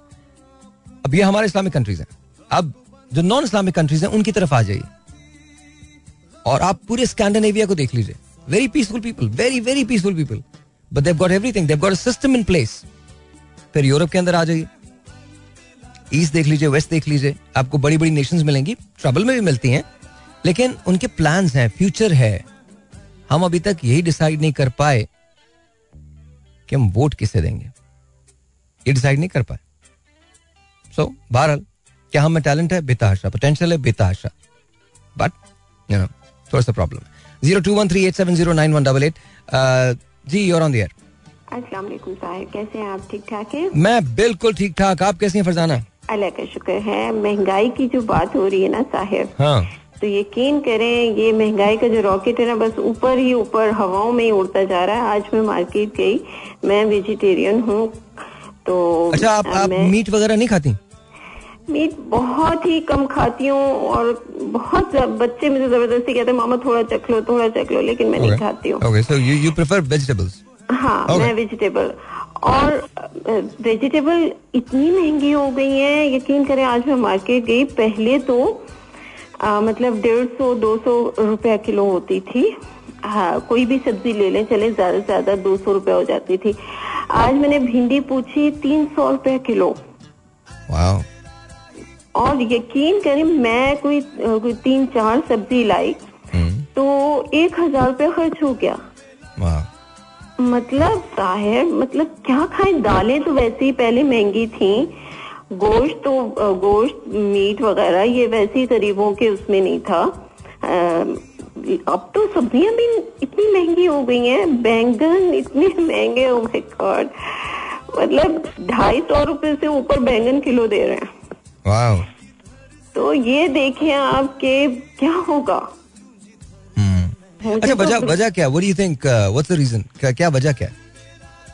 वजह तो यही सारे, यही जो पेट्रोल महंगा कर रहे हैं, और कुछ ना पता है, हम लोगों को ज्यादा मुनाफा भी कमाने की आदत हो गई है. अच्छा, आपको नहीं लगता हम कहीं जिम्मेदार हैं इसके? मतलब एज ए नेशन कोई ना कोई जिम्मेदारी तो हम पे भी आती है ना. छोड़े पॉलिटिशियन को, उनको हम हमेशा ही बुरा कहते हैं, लेकिन कहीं ना कहीं तो हमारी जिम्मेदारी भी है ना. बिल्कुल है, बिल्कुल है, बिल्कुल है हमारी जिम्मेदारी भी. और ये देखिए ना, मतलब हम हुकूमत तो जो बढ़ाती है पेट्रोल वगैरह जो होता है उसके असरात भी होते हैं, बट हम लोग ना हर शख्स की ये कोशिश होती है ना कि जो आया है ना, जो जहाँ पे जो फंस रहा है उसको ज्यादा से ज्यादा लूटो. True true. हाँ ये है. अच्छा सर, एक मेरी बेटी की फरमाइश है, वो असल में ये एस्ट्रोफिजिक्स वगैरह का बहुत उसको शौक है, तो वो कह रही थी कि मामा आप ना पूछें कि ये जो मल्टीवर्स क्या होता है और पता नहीं ब्लैक होल और इसके बारे में. अलग अलग चीजें, मल्टीवर्स बिल्कुल अलग चीज है. मल्टीवर्स भी या Kind of, kind of. किसी दिन या कभी ना आप जरा इसके बारे में रखिएगा, ब्लैक होल और पता नहीं वो तो कह रही थी कोई व्हाइट होल का क्या हकीकत है, ब्लैक होल की क्या हकीकत है. नया कॉन्सेप्ट है कि ब्लैक या नए कॉन्सेप्ट्स हैं, black hole and white holes और यू नो मल्टीवर्स भी जाहिर है. अगर आप देखें तो पैरेलल यूनिवर्स की जो थ्योरीज हैं वो एग्जिस्ट करती हैं और वो ये कहती हैं कि एक से ज्यादा यूनिवर्स जो हैं वो दुनिया के अंदर आई हैं और मौजूद हैं कायनात के अंदर. और यू नो और ये जाहिर है ये हमें समझना पड़ेगा. इवन कुरान करीम में लिखा रब्बुल आलमीन है, वो आलमों का रब है, तो पता नहीं कितने आलम क्रिएट किए हुए हैं. अच्छा, फिर उसके साथ साथ थ्योरीज डिफरेंट है. ब्लैक होल एक ऐसी चीज़ है जिसके बारे में हम शुरू में बहुत ज़्यादा फैंटसाइज किया करते थे, हम लोग बहुत मुतासिर थे ब्लैक होल से. ये कहा जाता है कि ब्लैक होल एक इतनी इंटेंस चीज़ होती है, उसकी जो ग्रेविटी होती है वो इतनी शदीद होती है, वो इतना पैक्ट होता है. आप इमेजिन ऐसे कीजिए कि अगर एक टेनिस की बॉल में पूरी दुनिया को समा दिया जाए, पूरी दुनिया को पूरी दुनिया को यानी उसको अगर समा समो दिया जाए एक टेनिस की बॉल के अंदर, तो ये एक ब्लैक होल क्रिएट कर देगा, बिकॉज उसकी डेंसिटी इतनी ज़्यादा हो जाएगी कि उसमें से लाइट का गुजर भी मुमकिन नहीं है. लेकिन अब जो नई थ्योरीज आ रही हैं उसके बारे में वो थोड़ी सी मुख्तलिफ हैं. पहले एक ज़माने में ये कहा जाता था कि ब्लैक होल में चूंकि ग्रेविटी इंतहा से ज्यादा होती है इसलिए ब्लैक होल से बाहर कोई चीज नहीं जा सकती, और अगर उसके करीब कोई चीज आए तो वो फौरन से उसको अपनी जानिब खींच लेता है, उसको डिस्ट्रॉय कर देता है. सो मच हो कि ब्लैक होल जो है वो गैलेक्सीज को भी निगल जाता है, बड़ी बड़ी गैलेक्सीज जो हैं उनको भी उसने निगला है. जायंट एंड जाइगेंटिक साइज के ब्लैक होल्स जो हैं वो मौजूद हैं. लेकिन अब ऐसा देखा गया है कि ब्लैक होल से चीजें निकलती हुई देखी गई हैं जो रोशनी की रफ्तार से ट्रैवल नहीं कर रही हैं, उससे कम रफ्तार से ट्रैवल कर रही हैं, बट ब्लैक होल से चीजें निकल रही हैं. तो अब थ्योरीज जो है वो थोड़ी सी मुख्तलिफ हो गई हैं. अब आगे जो रिसर्च हो रही है उसके मुताबिक ये है कि शायद हम इस यूनिवर्स में अकेले नहीं हैं, कुछ और लोग भी आबाद हैं जो कहीं ना कहीं जरूर रहते होंगे. तो that's what it is. Thank you so much. सुन रही होंगी. No problem no problem. Thank you जी. इसके बारे में हम बात के अंदर बात करेंगे, but it's it's it's fascinating. ये तो मुसलसल इवॉल्व uh, होती रहती है, चेंज होती रहती हैं थ्योरीज, तो इसके बारे में हम जरूर बात करेंगे. लेकिन मैं बहुत इसको एलिमेंट्री रखता हूँ. Reason is because you know अगर हम डेप्थ के अंदर जाएंगे तो फिर you know tons and tons of calculations are there और फिर वो आप खाम खाम में बोर हो जाएंगे. बस इतना जान लीजिए कि हम इस यूनिवर्स में अलोन नहीं हैं, अकेले नहीं हैं, और बहुत सारी चीज़ें हैं, ये भी जान लीजिए. अच्छा एक छोटी सी आपको बात बताता हूँ. अगर आप हमारी इस गैलेक्सी के एक जगह पे खड़े होके, एक कोने पे खड़े होके जमीन को देखें तो जमीन नजर नहीं आती. तो इमेजिन कीजिए जमीन नजर नहीं आती, जमीन नजर नहीं आती, ठीक है. अब आप इमेजिन कीजिए जिस गैलेक्सी में हम रहते हैं इसको हम मिल्की वे कहते हैं. ये गैलेक्सी मिड साइज गैलेक्सी है, ये मिल्की वे कहलाती है, ठीक है. और अगर मिल्की वे के एक कोने पे हम खड़े हो जाएं और जमीन को देखें और दुनिया की सबसे ताकतवर तरीन खुर्दबीन से भी देखें तो भी जमीन नजर नहीं आएगी. हम अपने सोलर सिस्टम से जरा बाहर चले जाएं तो जमीन एक नुक्ते की माने नजर आती है, या? अच्छा, इसको टेस्ट करने के लिए नासा ने दो प्रोब्स छोड़े थे. एक का नाम वॉयजर वन था और एक का नाम वॉयजर टू था, जिन्होंने बेतहाशा सफर किया. बाद में उन्होंने वेलोसिटी एक्वायर की दूसरी फोर्सेस के जरिए, और इस वक्त भी वो फजा के अंदर हैं और पिक्चर्स जो हैं वो कभी ना कभी, अभी Voyager one it came alive और उसने कुछ पिक्चर्स जो हैं वो भेजी हैं जिनकी वजह से हमें समझने में बहुत, हमें हमारी अंडरस्टैंडिंग बहुत ज़्यादा डेवलप हुई है. हमने बहुत सारी ऐसी चीज़ें देखी हैं जिससे पहले हमें नहीं पता थी. अच्छा, वॉयजर वन वॉयजर टू जो है वो मैन मेड ऑब्जेक्ट्स हैं और वो इस वक्त फ़िज़ा के अंदर हैं और कहीं ना कहीं वो जाग जाते हैं जहाँ उनको सिग्नल्स मिल जाते हैं. अव्वल तो वो इस वक्त नासा की भी दस्तरस से दूर जा चुके हैं and one day they will get destroyed. वो मुसलसल आगे बढ़ रहे हैं, उनकी वेलोसिटी में, उनकी स्पीड के अंदर इजाफा हो रहा है. और अभी पिछले दिनों, चार पाँच छः दिन पहले की बात है कि नासा ने सिग्नल्स दोबारा रिसीव किए थे और कुछ इमेजेस थे जो नासा ने ले लिए थे जो वॉयजर वन की तरफ से आए थे. सो कहने की बात क्या है कि ये ये तमाम चीज़ें जो हैं ये बड़ी इंटरेस्टिंग है, बहुत फैसिनेटिंग है. इसका फ़ायदा क्या है? इसके बेशुमार फ़वाइद हैं लिटरली. पहली बात तो ये कि एन मुमकिन है कि हम आइंदा चंद दहाइयों के बाद सफ़र करने लग जाएं. एलन मस्क जो है वो मार्स पे जाना चाहता है, मार्स की फ़्लाइट को पॉसिबल बनाना चाहता है, शायद हम मार्स के अंदर कॉलोनाइज भी करें. अच्छा ये समझ लीजिए कि पहले जहाँ आज अर्थ है यहाँ पहले मार्स हुआ करता था. जहाँ हम अर्थ ज़मीन जिस जगह है इसे गोल्डीलॉक जोन कहा जाता है. ये हैबिटेबल जोन है, यहाँ पर ज़िंदगी जो है वो नमू पा सकती है. अच्छा लेकिन अगर हम मार्स पर जाके रहते हैं तो उसके लिए कंडीशंस अभी फीजिबल नहीं हैं, हमें वो बनानी पड़ेंगी. कैसे बनानी पड़ेंगी? और जाहिर उसमें बहुत सारी चीज़ें अभी उसकी, बस ये समझ लीजिए कि हम मार्स को कॉलोनाइज कर सकते हैं.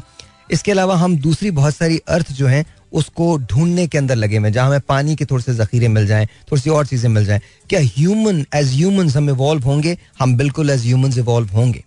और आज का ह्यूमन जो है वो आज से दस हज़ार साल के बाद के ह्यूमन से ज़रा सा मुख्तलिफ होगा. जो लर्निंग कैपेसिटीज़ होंगी वो डिफरेंट होंगी, जो लर्निंग कर्व्स होंगे वो डिफरेंट होंगे, जो ब्रेन की कैपेसिटी होगी उसका यूजेज होगा वो डिफरेंट होगा. जो मैं आपको छोटी सी बात बताऊं, ऐसा मुमकिन है कि आज से पचास साल के बाद जो बच्चे पैदा हों वो बाकायदा ज़बानें सीख के पैदा हों, वो मल्टी ज़बान बोलें. अच्छा एक बात और भी याद रखिएगा, प्लीज़ अंडरस्टैंड दिस, ये देयर इज़ अ पॉसिबिलिटी कि आज से चंद दहाइयों के बाद लैब्स के अंदर बहुत सारी चीज़ें क्रिएट हो जाएं. इवन ह्यूमंस ह्यूमंस को भी लैब में क्रिएट किया जाएगा. यस यस एक और कॉन्सेप्ट है जिस पे बेतहाशा काम किया जा रहा है और वो ये है कि आपको लाइफ असाइन कर दिया जाए, टाइम असाइन कर दिया जाए लाइफ का, कि उसके बाद आप उसको अपलोड करवा सकते हैं. और वो कैसे किया जाएगा उसकी बहुत सारे और प्रोसेस हैं जिससे इंसान गुजर रहा है. लेकिन एक बात मेरी याद रखिएगा, ये जितनी भी तरक्की इंसान कर रहा है ये सिर्फ एक झटके की मार है, सिर्फ एक झटके की मार है. आप इमेजिन करिए, इमेजिन करें, हम जिस इतनी बड़ी बड़ी बातें कर रहे हैं. कार्ल सेगन ने बड़ी कमाल बात की, वो कहता है ये नुक्ता जो हमें इस गैलेक्सी के कोने से नज़र नहीं आता, इसी नुक्ते पे सब कुछ हुआ है. जितनी रिसर्च हुई है, जितनी मजहब जितने मजाहिब आए हैं, जितने बड़े बड़े लोग आए हैं, वो सब के सब इसी एक, एक नुक्ते. जितनी जंगें हुई हैं, वो सब के सब, जितने एम्परर्स गुजरे, सब इसी एक नुक्ते पे गुजरे हैं. और ये नुक्ता हैरतअंगेज तौर पर हमको दूर से नज़र भी नहीं आता. अब आप इमेजिन करें वो जो रब्बुल आलमीन है उसकी शान क्या होगी. ये सारी कायनात उसने बनाई और कायनातें आलम उसने क्रिएट कर दिए हैं बेशुमार. वो रब्बुल आलमीन है, आलमों का रब है. इमेजिन, अब इसका आ, आ, फासला क्या है, जो विजिबल यूनिवर्स है उसका फासला क्या है? तिरानवे बिलियन लाइट ईयर्स. अब लाइट ईयर क्या होता है? यार बहुत ज्यादा फिजिक्स तो नहीं हो रही, सही बता दो. इंटरेस्टिंग है. Alright, I don't know if you guys are understanding this. I promise कम से कम करूंगा मैं ये ये बातें. लाइट ईयर क्या होता है? लाइट ईयर ये होता है कि जब आप रोशनी की रफ्तार से ट्रैवल करें. अब इमेजिन कीजिएगा, साइज देखिएगा, और फिर मैं आपको एक बड़ी हैरतअंगेज बात बताऊंगा. इमेजिन करें तो अगर आप रोशनी की रफ्तार से ट्रैवल करें. अब आप पूछेंगे रोशनी की रफ्तार क्या होती है? रोशनी की रफ्तार होती है एक लाख छियासी हजार मील फी सेकेंड.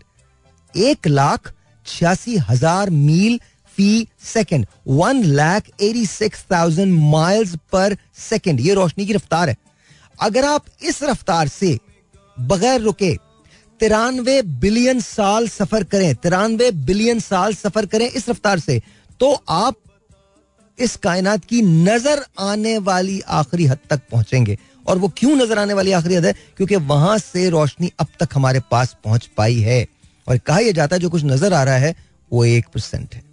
कुछ लोग कहते हैं कि नहीं, शायद एक परसेंट नहीं है, उसके बाद क्या है, एक अल्टीमेट वॉइड है और उस वॉइड को हम समझ नहीं पाते हैं. लेकिन जाहिर है अभी तक ना तो अक्ल इंसानी ने इतनी तरक्की की है और ना हमारे पास जो चीज़ें हैं वो इस काबिल हैं. थोड़ा सा मैं आपको समझा देता हूँ कि ये क्या है. एक सियासतदान, एक साइंसदान था, सियासतदान बोला उस तोबा, एक सॉरी साइंटिस्ट था, उसका नाम था कार्डाशेव.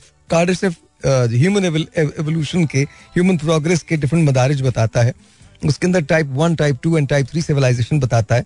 टाइप वन सिविलाइजेशन क्या होती है? बड़ी ज़बरदस्त होती है. वो वो जो आपका होस्ट स्टार होता है, in in our case that's the sun, उसकी एनर्जी को वो हार्नेस uh, करता है और उसके बाद उसको यूज़ करता है. तो हम टाइप वन की zero point seven degree zero point seven पे हैं अभी. uh, और uh, इसको टाइप वन बनने में हमको तकरीबन अभी एक सौ साल का अर्सा मजीद दरकार है.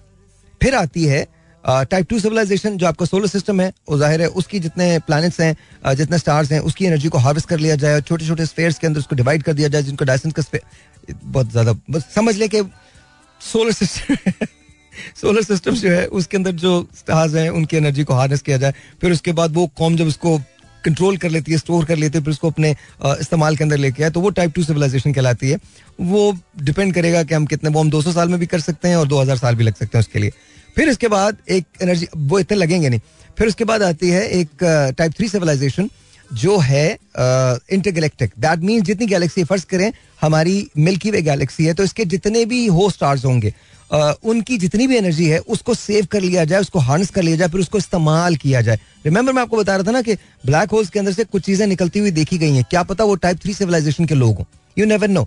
फिर उसके बाद बहुत सारे साइंसदान, साइंटिस्ट मुत्तफिक हो गए, मैं भी मुत्तफिक हूँ कि एक टाइप एक सिविलाइजेशन होती है जो मल्टी गैलेक्टिक कहलाती है. और मल्टी गैलेक्टिक का मतलब यह है कि आप एक से जायद जो गैलेक्सीज हैं आप उनको कंट्रोल करें, उनकी एनर्जीज को कंट्रोल करें और उसको हार्नेस करके, और उस तक पहुँचने में ज़ाहिर है बड़ा टाइम लग जाएगा.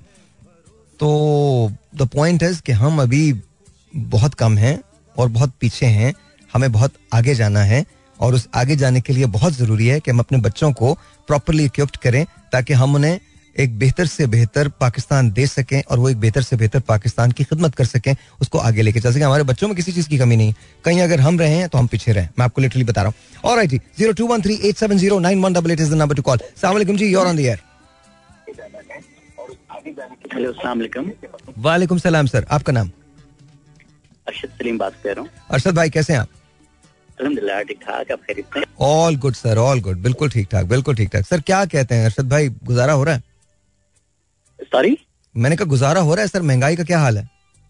सर महंगाई का तो मेरे ख्याल में बहुत अच्छा हाल है, मगर ये लोगों का बहुत बुरा हाल हो गया है. True true true true sir, बहुत अच्छा लग रहा है मुझे आपसे बात करके, और आ, मैं आपको कॉम्प्लीमेंट करना चाहूँगा कि यूजुअली जो है हमारी टीवी के ऊपर और रेडियो के ऊपर ना आ, मैं ये नहीं कहूँगा कि फजूल बातें की जाती हैं, अच्छी बातें की जाती हैं, मगर आज तो नहायत ही अच्छी बातें कर, आप कह रहे हैं. उसके शायद एक रीज़न ये है कि I can relate to it, not directly but indirectly. मेरी जो मिसेज हैं, she is doing PhD in mathematics, और वो जो उनकी स्पेशलाइज्ड फील्ड है दैट इज एस्ट्रोफिजिक्स. तो तो उस पे सीन ये है कि मैं by profession I am financial adviser. तो सीन ये है कि मेरे अक्सर ना उसके साथ में गप मारता रहता हूँ, तो मुझे बहुत सारी चीजें उससे सीखने को मिलती हैं, और उसके जो थीसिस हैं वो भी आ, और जो उसके रिसर्च पेपर्स हैं वो भी ये डार्क यूनिवर्स के ऊपर हैं. oh, wow. तो वो आ, ब्लैक होल्स ही के ऊपर रिसर्च कर रही है. If you please allow me, अगर मैं एक बात करना चाहूँ डार्क होल, ब्लैक होल्स के बारे में. Absolutely. सर वो जो आप बात कह रहे हैं ना कि there could be a possibility कि उसमें से हम एंटर भी होती है कोई चीजें और बाहर भी निकल रही हैं. hmm. अभी एक रिसर्च के मुताबिक कहते हैं कि ब्लैक होल्स के जरिए हम एक टाइम जोन से yeah. दूसरे टाइम जोन में जा सकते हैं. yeah. हम, बिल्कुल बिल्कुल सही. हाँ, बिल्कुल बिल्कुल, उन्हें मेरे ख्याल में वार्म होल्स भी कहते हैं. वार्म होल्स दूसरे होते हैं, बट ब्लैक होल के जरिए आप कनेक्ट आप कनेक्ट हो सकते हैं. बल्कि शायद ये कहा यह जाता है कि हो सकता है ये दूसरी दुनिया जाने दूसरी दुनिया में जाने का एक रास्ता हो. हाँ, एग्जैक्टली एग्जैक्टली. तो सर साहिर भाई, मेरा ना आपसे एक सवाल था, ऑल्दो इससे थोड़ा सा रिलेट नहीं करता जो आपका टॉपिक है, और मुझे यकीन है कि आप बहुत अच्छा गाइड कर सकेंगे. सर करंटली जो हमारे मुल्क की सूरत हाल चल रही है, खैर पिछले पचहत्तर सालों से मोरलेस ऐसी चल रही है, अभी हमें मालूम होता है कि थोड़ी ज्यादा खराब चल रही है. Sir I am a father of two, ठीक है. uh, मे, uh, मेरा जो बेटा है वो चार साल का है, बेटी दो साल की है, इसी तरह से मेरी उम्र के बहुत सारे लोग हैं जिनके छोटे छोटे बच्चे हैं, और एंड दे आर ग्रोइंग. और जो करंट पॉलिटिकल और नेशनल सूरत हाल है वो इतनी ग्लूमी है कि जब हम बातचीत कर रहे होते हैं तो ऑब्वियसली वो बच्चे हमारी बातें सुन रहे होते हैं. तो इतनी नेगेटिव एनवायरनमेंट में अपने बच्चों के अंदर एक पैट्रियटिज्म कैसे पैदा किया जाए? Because I hope I have made myself clear. No no no, you absolutely. सबसे पहले तो मुझे आपसे बात करके बहुत ज्यादा खुशी हुई है, बहुत ज्यादा खुशी हुई है. Genuinely I am, it's it's it's a pleasure and definitely an honour to talk to you, and please give my regards to भाभी एज वेल, बिकॉज मुझे बहुत खुशी होती है जब जब लोग ये कहते हैं ना कि वो रिसर्च कर रहे हैं, पढ़ रहे हैं, मुझे बहुत ज्यादा खुशी होती है. तो सबसे पहले तो ये. दूसरी बात, अभी आपने कहा कि जी पेट्रियटिज्म कैसे काम, मैं आपको सच बता रहा हूँ ये हम हमारी जिम्मेदारी है. मैं आपको मैं मैंने अभी एक बात की थी, अगर आप आप शो सुन रहे थे, मैंने कहा था कि हमें अपना हीरो खुद तलाश करना है. The moment we inculcate that believe in our kids, I think उन्हें अपने ऊपर यकीन हो जाएगा और खुदा पे यकीन होगा, इसके अलावा उनको किसी चीज पे यकीन नहीं होगा. And that's all they need, they don't need anything else. एक बात जो मुझे बहुत अजीब लगती है हमारे यहाँ ना अर्शद भाई, हमारे यहाँ सच बोला तो जाता है, सच सुना नहीं जाता.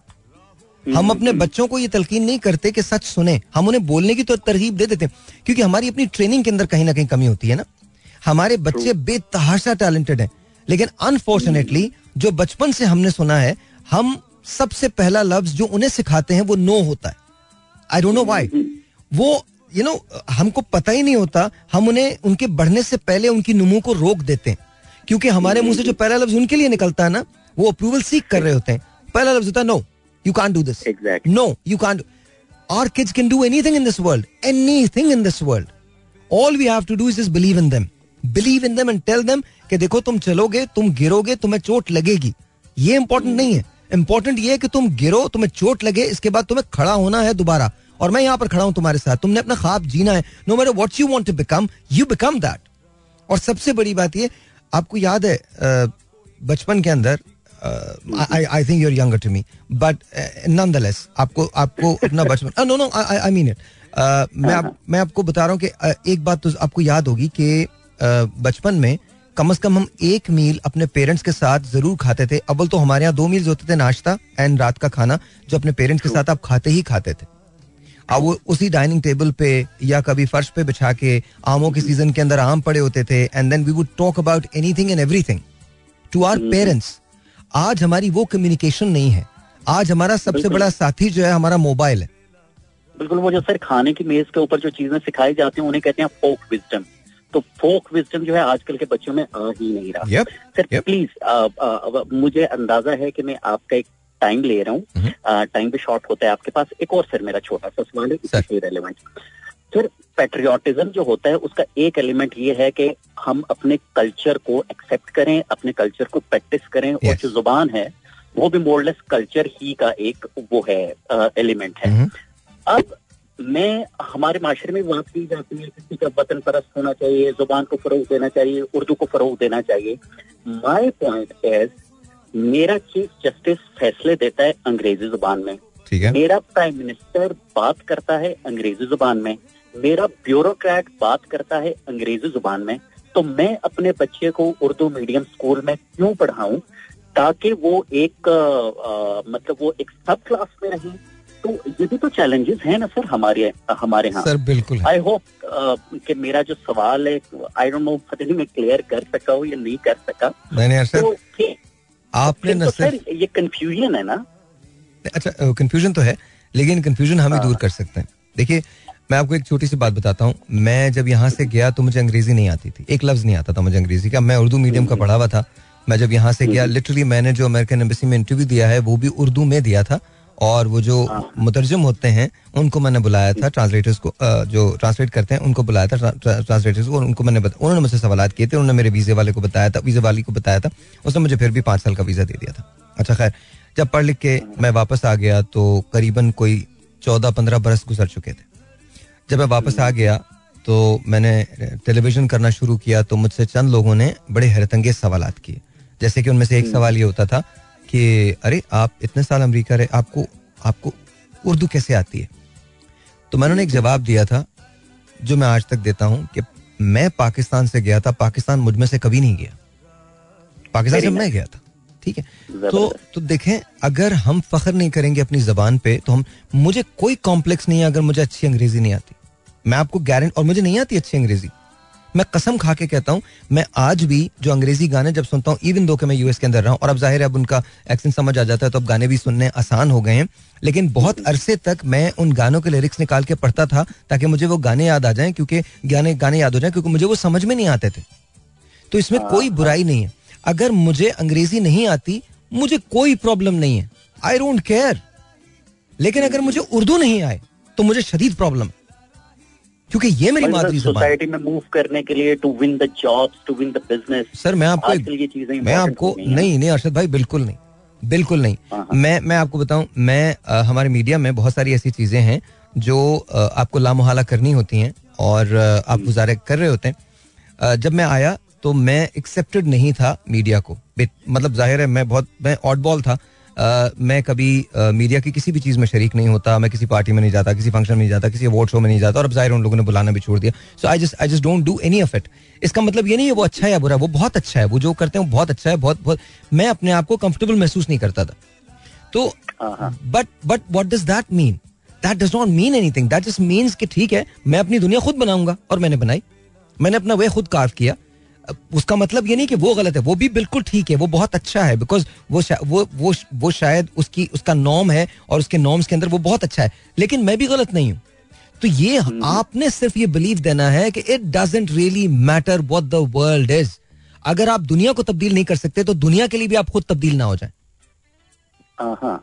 Trust me, it happens. मैं सारी जिंदगी हमेशा लड़ता रहा हूँ. I have gone against the grain like anything, like many times. अब मैं आज आपसे शेयर करता हूँ एक बात, अक्सर लोगों को नहीं पता. फर्स्ट uh, टाइम जब मैं uh, एक जिंदगी के अंदर मे, मेरे पास एक बहुत बहुत तकलीफ दे अमल से मैं गुजरा था. I was going through chemo पहली मरतबा, और तो उस वक्त उस वक्त हाँ उस वक्त ये लग रहा था कि पता नहीं क्या हो जाएगा.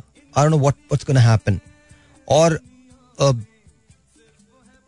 Doctors told me to go back to Pakistan and you know बहुत सारी चीजें, वहाँ बहुत सच बोला जाता है. And I just looked at him, I said that you know what, I am not going to go back, I am going to study here and I am going to be this thing. And literally this is exactly what what happened. तो मैंने कभी भी ये नहीं सोचा कि जिंदगी के अंदर, लाइफ के अंदर प्रॉब्लम्स कितनी है. मैंने हमेशा ये सोचा है कि अगर अल्लाह मियाँ ने मुझे प्रॉब्लम दी है तो उसका हौसला मुझे पहले से दे दिया होगा, तो वो हौसला मुझे पहले से ही था. तो आप सिर्फ इतना काम कर लीजिए, मेरे ख्याल में ये बहुत होगा. आप अपने बच्चों को सिर्फ एक चीज बताइए, no matter what happens, stand on your two feet. It doesn't really matter how many times you are gonna fall, you are bound to fall, but the most important thing is you fall, you get up, you fall then you again get up, until you never fall again.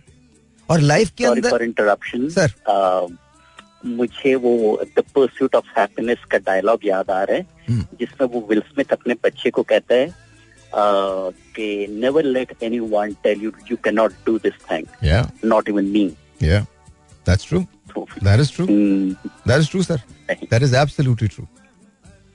Sir बहुत खुशी हुई आपसे बात करके, और ये इस तरह के प्रोग्राम में मेरी second time throughout my life. मैंने किसी टीवी या रेडियो के ऊपर, पहले वो भट्टी साहब से एक दफा मेरी बात हुई थी, और you are the second person जिनसे मेरी बात हो रही है, और मुझे बहुत अच्छा लगा. सर सर खुश रहिए, अल्लाह ताला ब्लेस यू, अल्लाह ताला आपको सेहत दे, जिंदगी दे, खुशियाँ दे.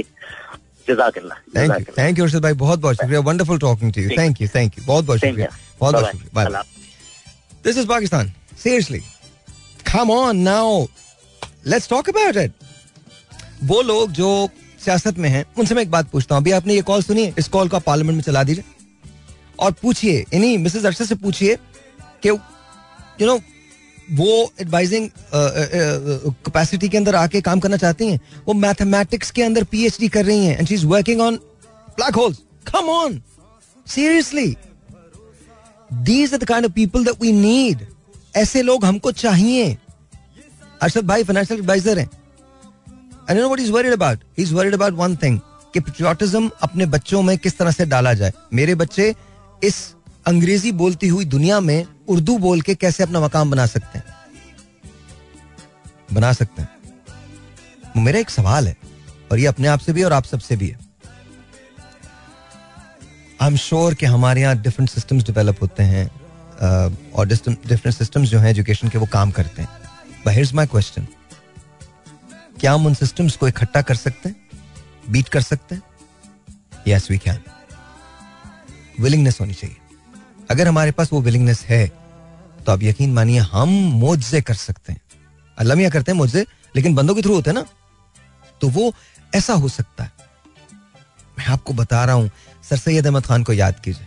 क्या कहा था उन्होंने, क्या कहा था? आपका आपका होमवर्क है, चलिए दिखाइए, मुझे बताइए क्या कहा था. Go and research. जब अलीगढ़ यूनिवर्सिटी का कायम हुआ था तो क्या कहा था? आपको पता है, ये बहुत विजनरी लोग थे, बहुत बड़े बड़े लोग थे. Quaid Azam Mohammad Ali Jinnah, why do you think he founded Dawn? किस लिए, किस वजह से? You know what the reason was? The reason was कि मुसलमानों को, जिस वक्त आप फ्रीडम के लिए स्ट्रगल कर रहे थे, मुसलमानों को जरा इब्लाग नहीं दिया जाता था, मुसलमानों को जरा इब्लाग नहीं दिया जाता था। तो क्या हुआ, तो उन्होंने एक बहुत इफेक्टिव अंग्रेजी रोजनामा निकाला। किस लिए निकाला? ताकि अंग्रेज ये समझ सकें कि मुसलमानों का व्यू पॉइंट क्या है। So we can sit and talk. Come on now guys, come on, ये हमारे लोग हैं। कायदे मोहम्मद अली जिन्ना, क्या विजन था और क्या लोगों का ट्रस्ट था। ये देखिए पेशावर में एक वाकया है कायदे आजम का, और कमाल है कि एक अंग्रेज मुबस्सिर ने पूछा आ, एक पेशावर के एक, एक, एक आदमी से जो जलसे में था कि ये तो मोहम्मद अली जिन्ना हैं और ये तो अंग्रेजी में तकरीर करते हैं, तो तुम्हें क्या समझ आ रहा है? उसने कहा ये तो कुछ नहीं पता कि ये क्या कह रहे हैं, पर जो कह रहे हैं सही कह रहे हैं। This is what it is. ये लीडर्स होता है। आज हम अपने कितने ऐसे लीडर्स हैं जिनके बारे में हम ये कह सकते हैं, एक के बाद एक झूठ, एक के बाद एक झूठे। फजूल में बेकार बात मत कीजिएगा, मैं प्लीज कुछ नहीं सुनना चाहता, खुदा का मुझे माफ रखिएगा। किसी को कंपेयर मत कीजिएगा हमारे मुल्क में कायदे आज़म मोहम्मद अली जिन्ना से, प्लीज मत कीजिएगा, प्लीज मत कीजिएगा। Lack of vision in all of them. बाकी तो छोड़ दें, बाकी तो अगर मैं लिस्ट गिनवाने लग जाऊँ तो वैसे ही फटे हो जाएंगे, तो प्लीज मैं आ रहा हूँ टॉक बता। बट हाँ, महंगाई गुजारा नहीं होता, that's a factor, that's a factor. zero two one three eight seven zero nine one eight eight is the number to call. Assalamu alaikum ji, you're on the air. Allah का शुक्र, बिल्कुल ठीक ठाक। अदा मुझे आपकी आवाज नहीं आ रही भाई। अच्छा, बिल्कुल नहीं आ रही आवाज, वो एकदम से सीटियों की आवाज आती है, पीछे ट्रैफिक की आवाज आती है। And I am really sorry, बहुत सारे लोग इसको सुन रहे होते होंगे और उनको ऐसा लगता होगा यानी मुझे देना जरा। एक ब्राह्मण ने कहा है कि इस साल अच्छा है, आ, ये मुझे आ, बहुत ज्यादा पसंद है ये नज्म, और मैं चाहता हूं कि आप इसको सुन लें। हाँ जी, okay okay, so this is this is really cool, listen to this. और ऐसे ही ये मेटाफोरिकली है, लेकिन कमाल चीज है, इसको सुनिएगा। एक बरहमन ने कहा है कि ये साल अच्छा है, जुल्म की रात बहुत जल्द ढलेगी अब तो, आग चूल्हों में हर एक रोज जलेगी अब तो। एक बरहमन ने कहा है कि ये साल अच्छा है, भूख के मारे कोई बच्चा नहीं रोएगा, चैन की नींद हर एक शख्स यहां सोएगा, आंधी नफरत की चलेगी न कहीं अब के बरस, प्यार की फसल उगाएगी जमीन अब के बरस, है यकीन अब न कोई शोर शराबा होगा, जुल्म होगा न कहीं खून खराबा होगा, ओस और धूप के सदमे न सहेगा कोई अब मेरे देश में, बेघर न रहेगा कोई, नए वादों का जो डाला है वो चाल अच्छा है, रहनुमाओं ने कहा है कि ये साल अच्छा है, दिल के खुश रहने में, दिल के खुश रखने को गालिब ये ख्याल अच्छा है। एक बरहमन ने कहा है कि ये साल अच्छा है। अगर कोई गलती हो जाए तो मुझे प्लीज माफ कर दीजिएगा। ये वो नज्म है जो जगजी साहब ने गाई थी और अप्रोप्रिएट है हमारे यहाँ के हालात से, बेतहाशा बेतहाशा। खैर, आह, ओस और धूप के सदमे न सहेगा कोई अब मेरे देश में, बेघर न रहेगा कोई। घर तो छोड़ दीजिए, मैं ऐसे लोगों को जानता हूँ जिनकी सिर्फ दीवारें थी और टीन की एक छत थी, और इस बारिश में अब वो भी नहीं रही। जाने दीजिए। कहते हैं कि एक ठंडे कमरे में बहुत सारे ऐसे लोगों के सामने जो आपके हर हुक्म पे अपने सर को झुकाते हों,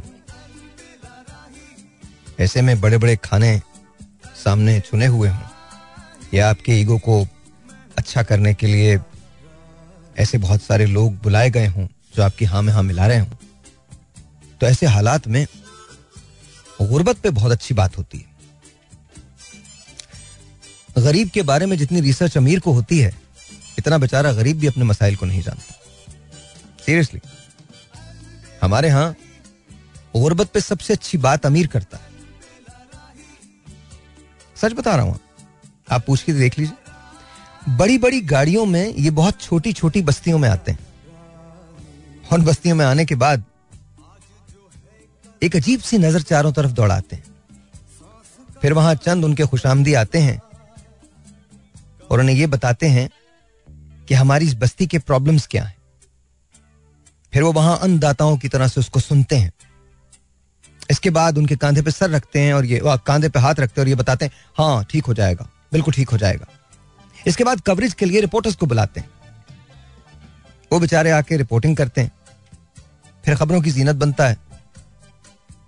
और इसके बाद एक दूसरे को मैसेज करते हैं, आपके भाई ने क्या कहा है, देखा है, चेक किया, आपका भाई कैसा लग रहा था.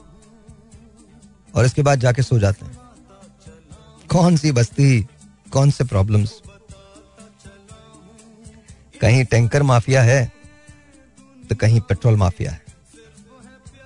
हमारे यहां एक और बहुत बड़ी माफिया है, पोजेशन माफिया. आपको पता है वो पोजेशन किस चीज का? हाय, हमारे जहनों का.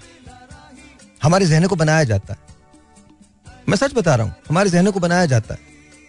हमसे एक अजीब घिनौना किस्म का मजाक किया जाता है. हमें सिखाया जाता है कि शख्सियत परस्ती के पीछे भागो. उसके इंग्रेडिएंट्स हमें तैयार करके दिए जाते हैं. हमारे यहाँ इंस्टीट्यूट को मजबूत नहीं किया जाता, इंस्टीट्यूशंस मजबूत नहीं होते, लोग मजबूत होते हैं. हमारे यहाँ इंस्टीट्यूशंस की वजह से लोग नहीं चलते, लोगों की वजह से इंस्टीट्यूशंस चलते हैं. एक बात आप समझा दीजिए मुझे, अगर आपका ताल्लुक एक सर्टेन पार्टी से है और उस पार्टी ने किसी गलत आदमी को इलेक्शन के अंदर खड़ा किया है, तो क्या आप वोट उस आदमी को देंगे जिसे आपकी पार्टी ने खड़ा किया और आपको पता है कि वो गलत है, या उस आदमी को देंगे जिसे एक दूसरी पार्टी ने खड़ा किया लेकिन वो सही है? हमारे यहां वोट हमेशा पार्टी को पड़ता है जो गलत है. वोट हमेशा इंडिविजुअल को पड़ना चाहिए. जिस दिन वोट इंडिविजुअल को पड़ना शुरू हो गया, उस दिन आपकी पार्टी मजबूर हो जाएगी कि ऐसे इंडिविजुअल्स को सामने लाए जो सही हों. लेकिन यह एहतसाब करेगा कौन? हम सबको भी तो बहुत शौक है. हम सात बजे के बाद अपने अपने टेलीविजन सेट्स के सामने बैठ जाते हैं या यूट्यूब खोल लेते हैं. मसालेदार खबरों का शौक है. आज इमरान खान साहब ने यह कह दिया, आज शहबाज शरीफ साहब ने यह कह दिया, आज मरियम नवाज ने फला जगह जलसा किया, आज आज कुछ भी नहीं हुआ. आज एक आम पाकिस्तानी सोचते सोचते सो गया कि महंगाई बहुत ज्यादा हो गई है. आज एक आम पाकिस्तानी जो अपने किसी प्यारे को दफना के आया है, वो ये सोच रहा है कि इस तदफीन में जो कर्जा लिया था वो देगा कैसे. आज एक मरतबा फिर एक ग्रेजुएट अपने घर वापस लौट के आया. उसकी मां ने पूछा कि तुम्हें काम मिला, तो उसने उसकी तरफ देखा और कहा ना मां, आज फिर काम नहीं मिला है. आज एक मरतबा फिर बगैर कोई सवाल किए एक बहन चुपचाप सो गई. आज एक बार फिर एक शख्स ने अपने आंसू छुपाए और करवट बदल के लेट गया कि कहीं उसके आंसुओं की खबर उसकी फैमिली को ना हो जाए. आज एक बार फिर किसी मां ने रो रो के ये दुआ की कि अल्लाह कोई मुआवजा कर दे मेरे बेटे के लिए, मेरी फैमिली के लिए. आज एक बार फिर एक बिजली का बिल आया है जो अदा नहीं हो सकेगा. आज एक बार फिर स्कूल की फीस आई है जो जा नहीं सकी. आज फिर दूध वाले का कर्ज ज्यादा हो गया है. आज फिर गली में पानी खड़ा है. आज फिर आठ घंटे से बिजली नहीं है. आज एक बार फिर रात गुजर जाएगी. आज एक बार फिर कल सुबह आएगी और कल सुबह हम सब इन तमाम सियासतदानों की बातें सुनेंगे. ये जो पाकिस्तान को बचाना चाहते हैं, लेकिन ये वही लोग हैं जिसको बचाने के लिए एक टेबल पे नहीं बैठ सकते. ये वही लोग हैं. यहां जो जितना जोर से गाली देगा उतना ही इज्जतदार कहलाएगा. यहां जो जितनी बकवास करेगा उसको उतना ही सुना जाएगा. चलो मान लिया सारा कसूर उनका है, लेकिन कहीं ना कहीं तो हम भी जिम्मेदार हैं. हमने क्यों इजाजत दी कि लोग हमारे बच्चों के मुस्तकबिल से खेलें? क्यों इजाजत दी कि हम गोश्त स्कूल्स बनाने वालों को दोबारा से वोट दे के लाएं? क्यों इजाजत दी कि मरूसियत की सियासत हो? क्यों इजाजत दी? ये इजाजतें हमने दी हैं. इसमें अगर आधे वो शरीक हैं तो आधे हम शरीक हैं. इशू ये नहीं है कि पाकिस्तान ठीक नहीं हो सकता. इशू ये है शायद हम इसे ठीक करना भी नहीं चाहते. क्यों? इस सवाल का जवाब आपके पास है. आपको अच्छा लगता है गड्ढों के अंदर टूटी हुई सड़कों पे गाड़ी चलाना? ये मत कहिएगा कि मैं क्या कर सकता हूं. नहीं, हम ही सब कुछ कर सकते हैं, हमारे अलावा कोई कुछ नहीं कर सकता. जिस दिन हम ये डिसाइड कर लेंगे ना कि हम अपना काम ईमानदारी से कर रहे हैं, जिस दिन तुम ये डिसाइड कर लो कि नो मैटर व्हाट हैपेंस, शदीद बारिश में भी तुम अपने दफ्तर जरूर पहुंचोगे और सुबह नौ बजे तुम ड्यूटी के लिए रिपोर्ट करोगे और उसके लिए तुमको किसी ताली की जरूरत नहीं होगी क्योंकि फर्ज की उजरत नहीं होती और वो तुम्हारा फर्ज है. उस रोज पाकिस्तान तब्दील होना शुरू हो जाएगा. बचपन में एक सबक पढ़ा था, डिग्निटी ऑफ लेबर. एक डिग्निटी ऑफ ट्रूथ भी होता है जिससे शायद हम सब नवाकिफ हैं. At the end of the day story इतनी सिंपल नहीं है जितनी नजर आती है और इतनी कॉम्प्लिकेटेड भी नहीं है जितना हम समझे बैठे. अगर हम ये चाहते हैं कि पाकिस्तान बेहतर हो तो उसके लिए हमें डिसाइड करना पड़ेगा कि हम पाकिस्तान को किस शक्ल में देखना चाहते हैं. इन लोगों के हवाले करना चाहते हैं जो पहली फुर्सत में या भाग जाएंगे या भगाने में मदद करेंगे. हाँ हाँ बता रहा हूं, जाने दे.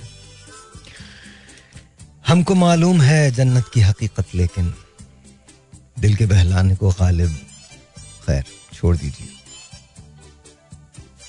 जाने दीजिए. गालिब ने कहा था, क्या कहा जाए.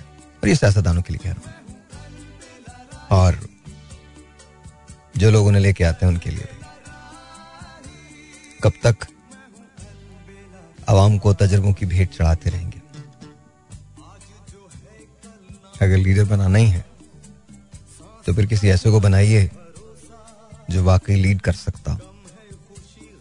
वरना अगर एक्सपेरिमेंट्स की नजर करना है तो आइंदा पचास साल भी कुछ तब्दील होने वाला नहीं है. No matter what happens, at the end of the day ये हमारी स्टोरी है.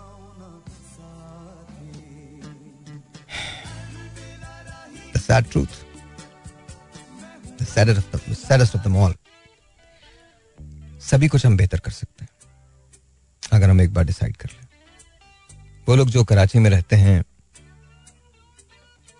जो पेशावर में रहते हैं, लाहौर में रहते हैं, पिंडी में रहते हैं, इस्लामाबाद में रहते हैं, बन्नू में रहते हैं, उगी में रहते हैं, सक्खर में रहते हैं, लाड़काना में रहते हैं, हैदराबाद में रहते हैं, साहिवाल में रहते हैं, भावलपुर में रहते हैं, भावल नगर में रहते हैं, मुल्तान में रहते हैं, फैसलाबाद में रहते हैं,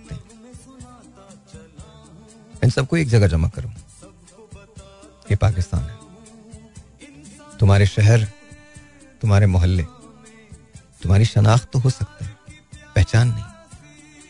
पहचान तो हमारी सिर्फ एक है और वो हमारा मुल्क है. और जो हमारे मुल्क के लिए नहीं सोच सकते, देखना एक बात याद रखना,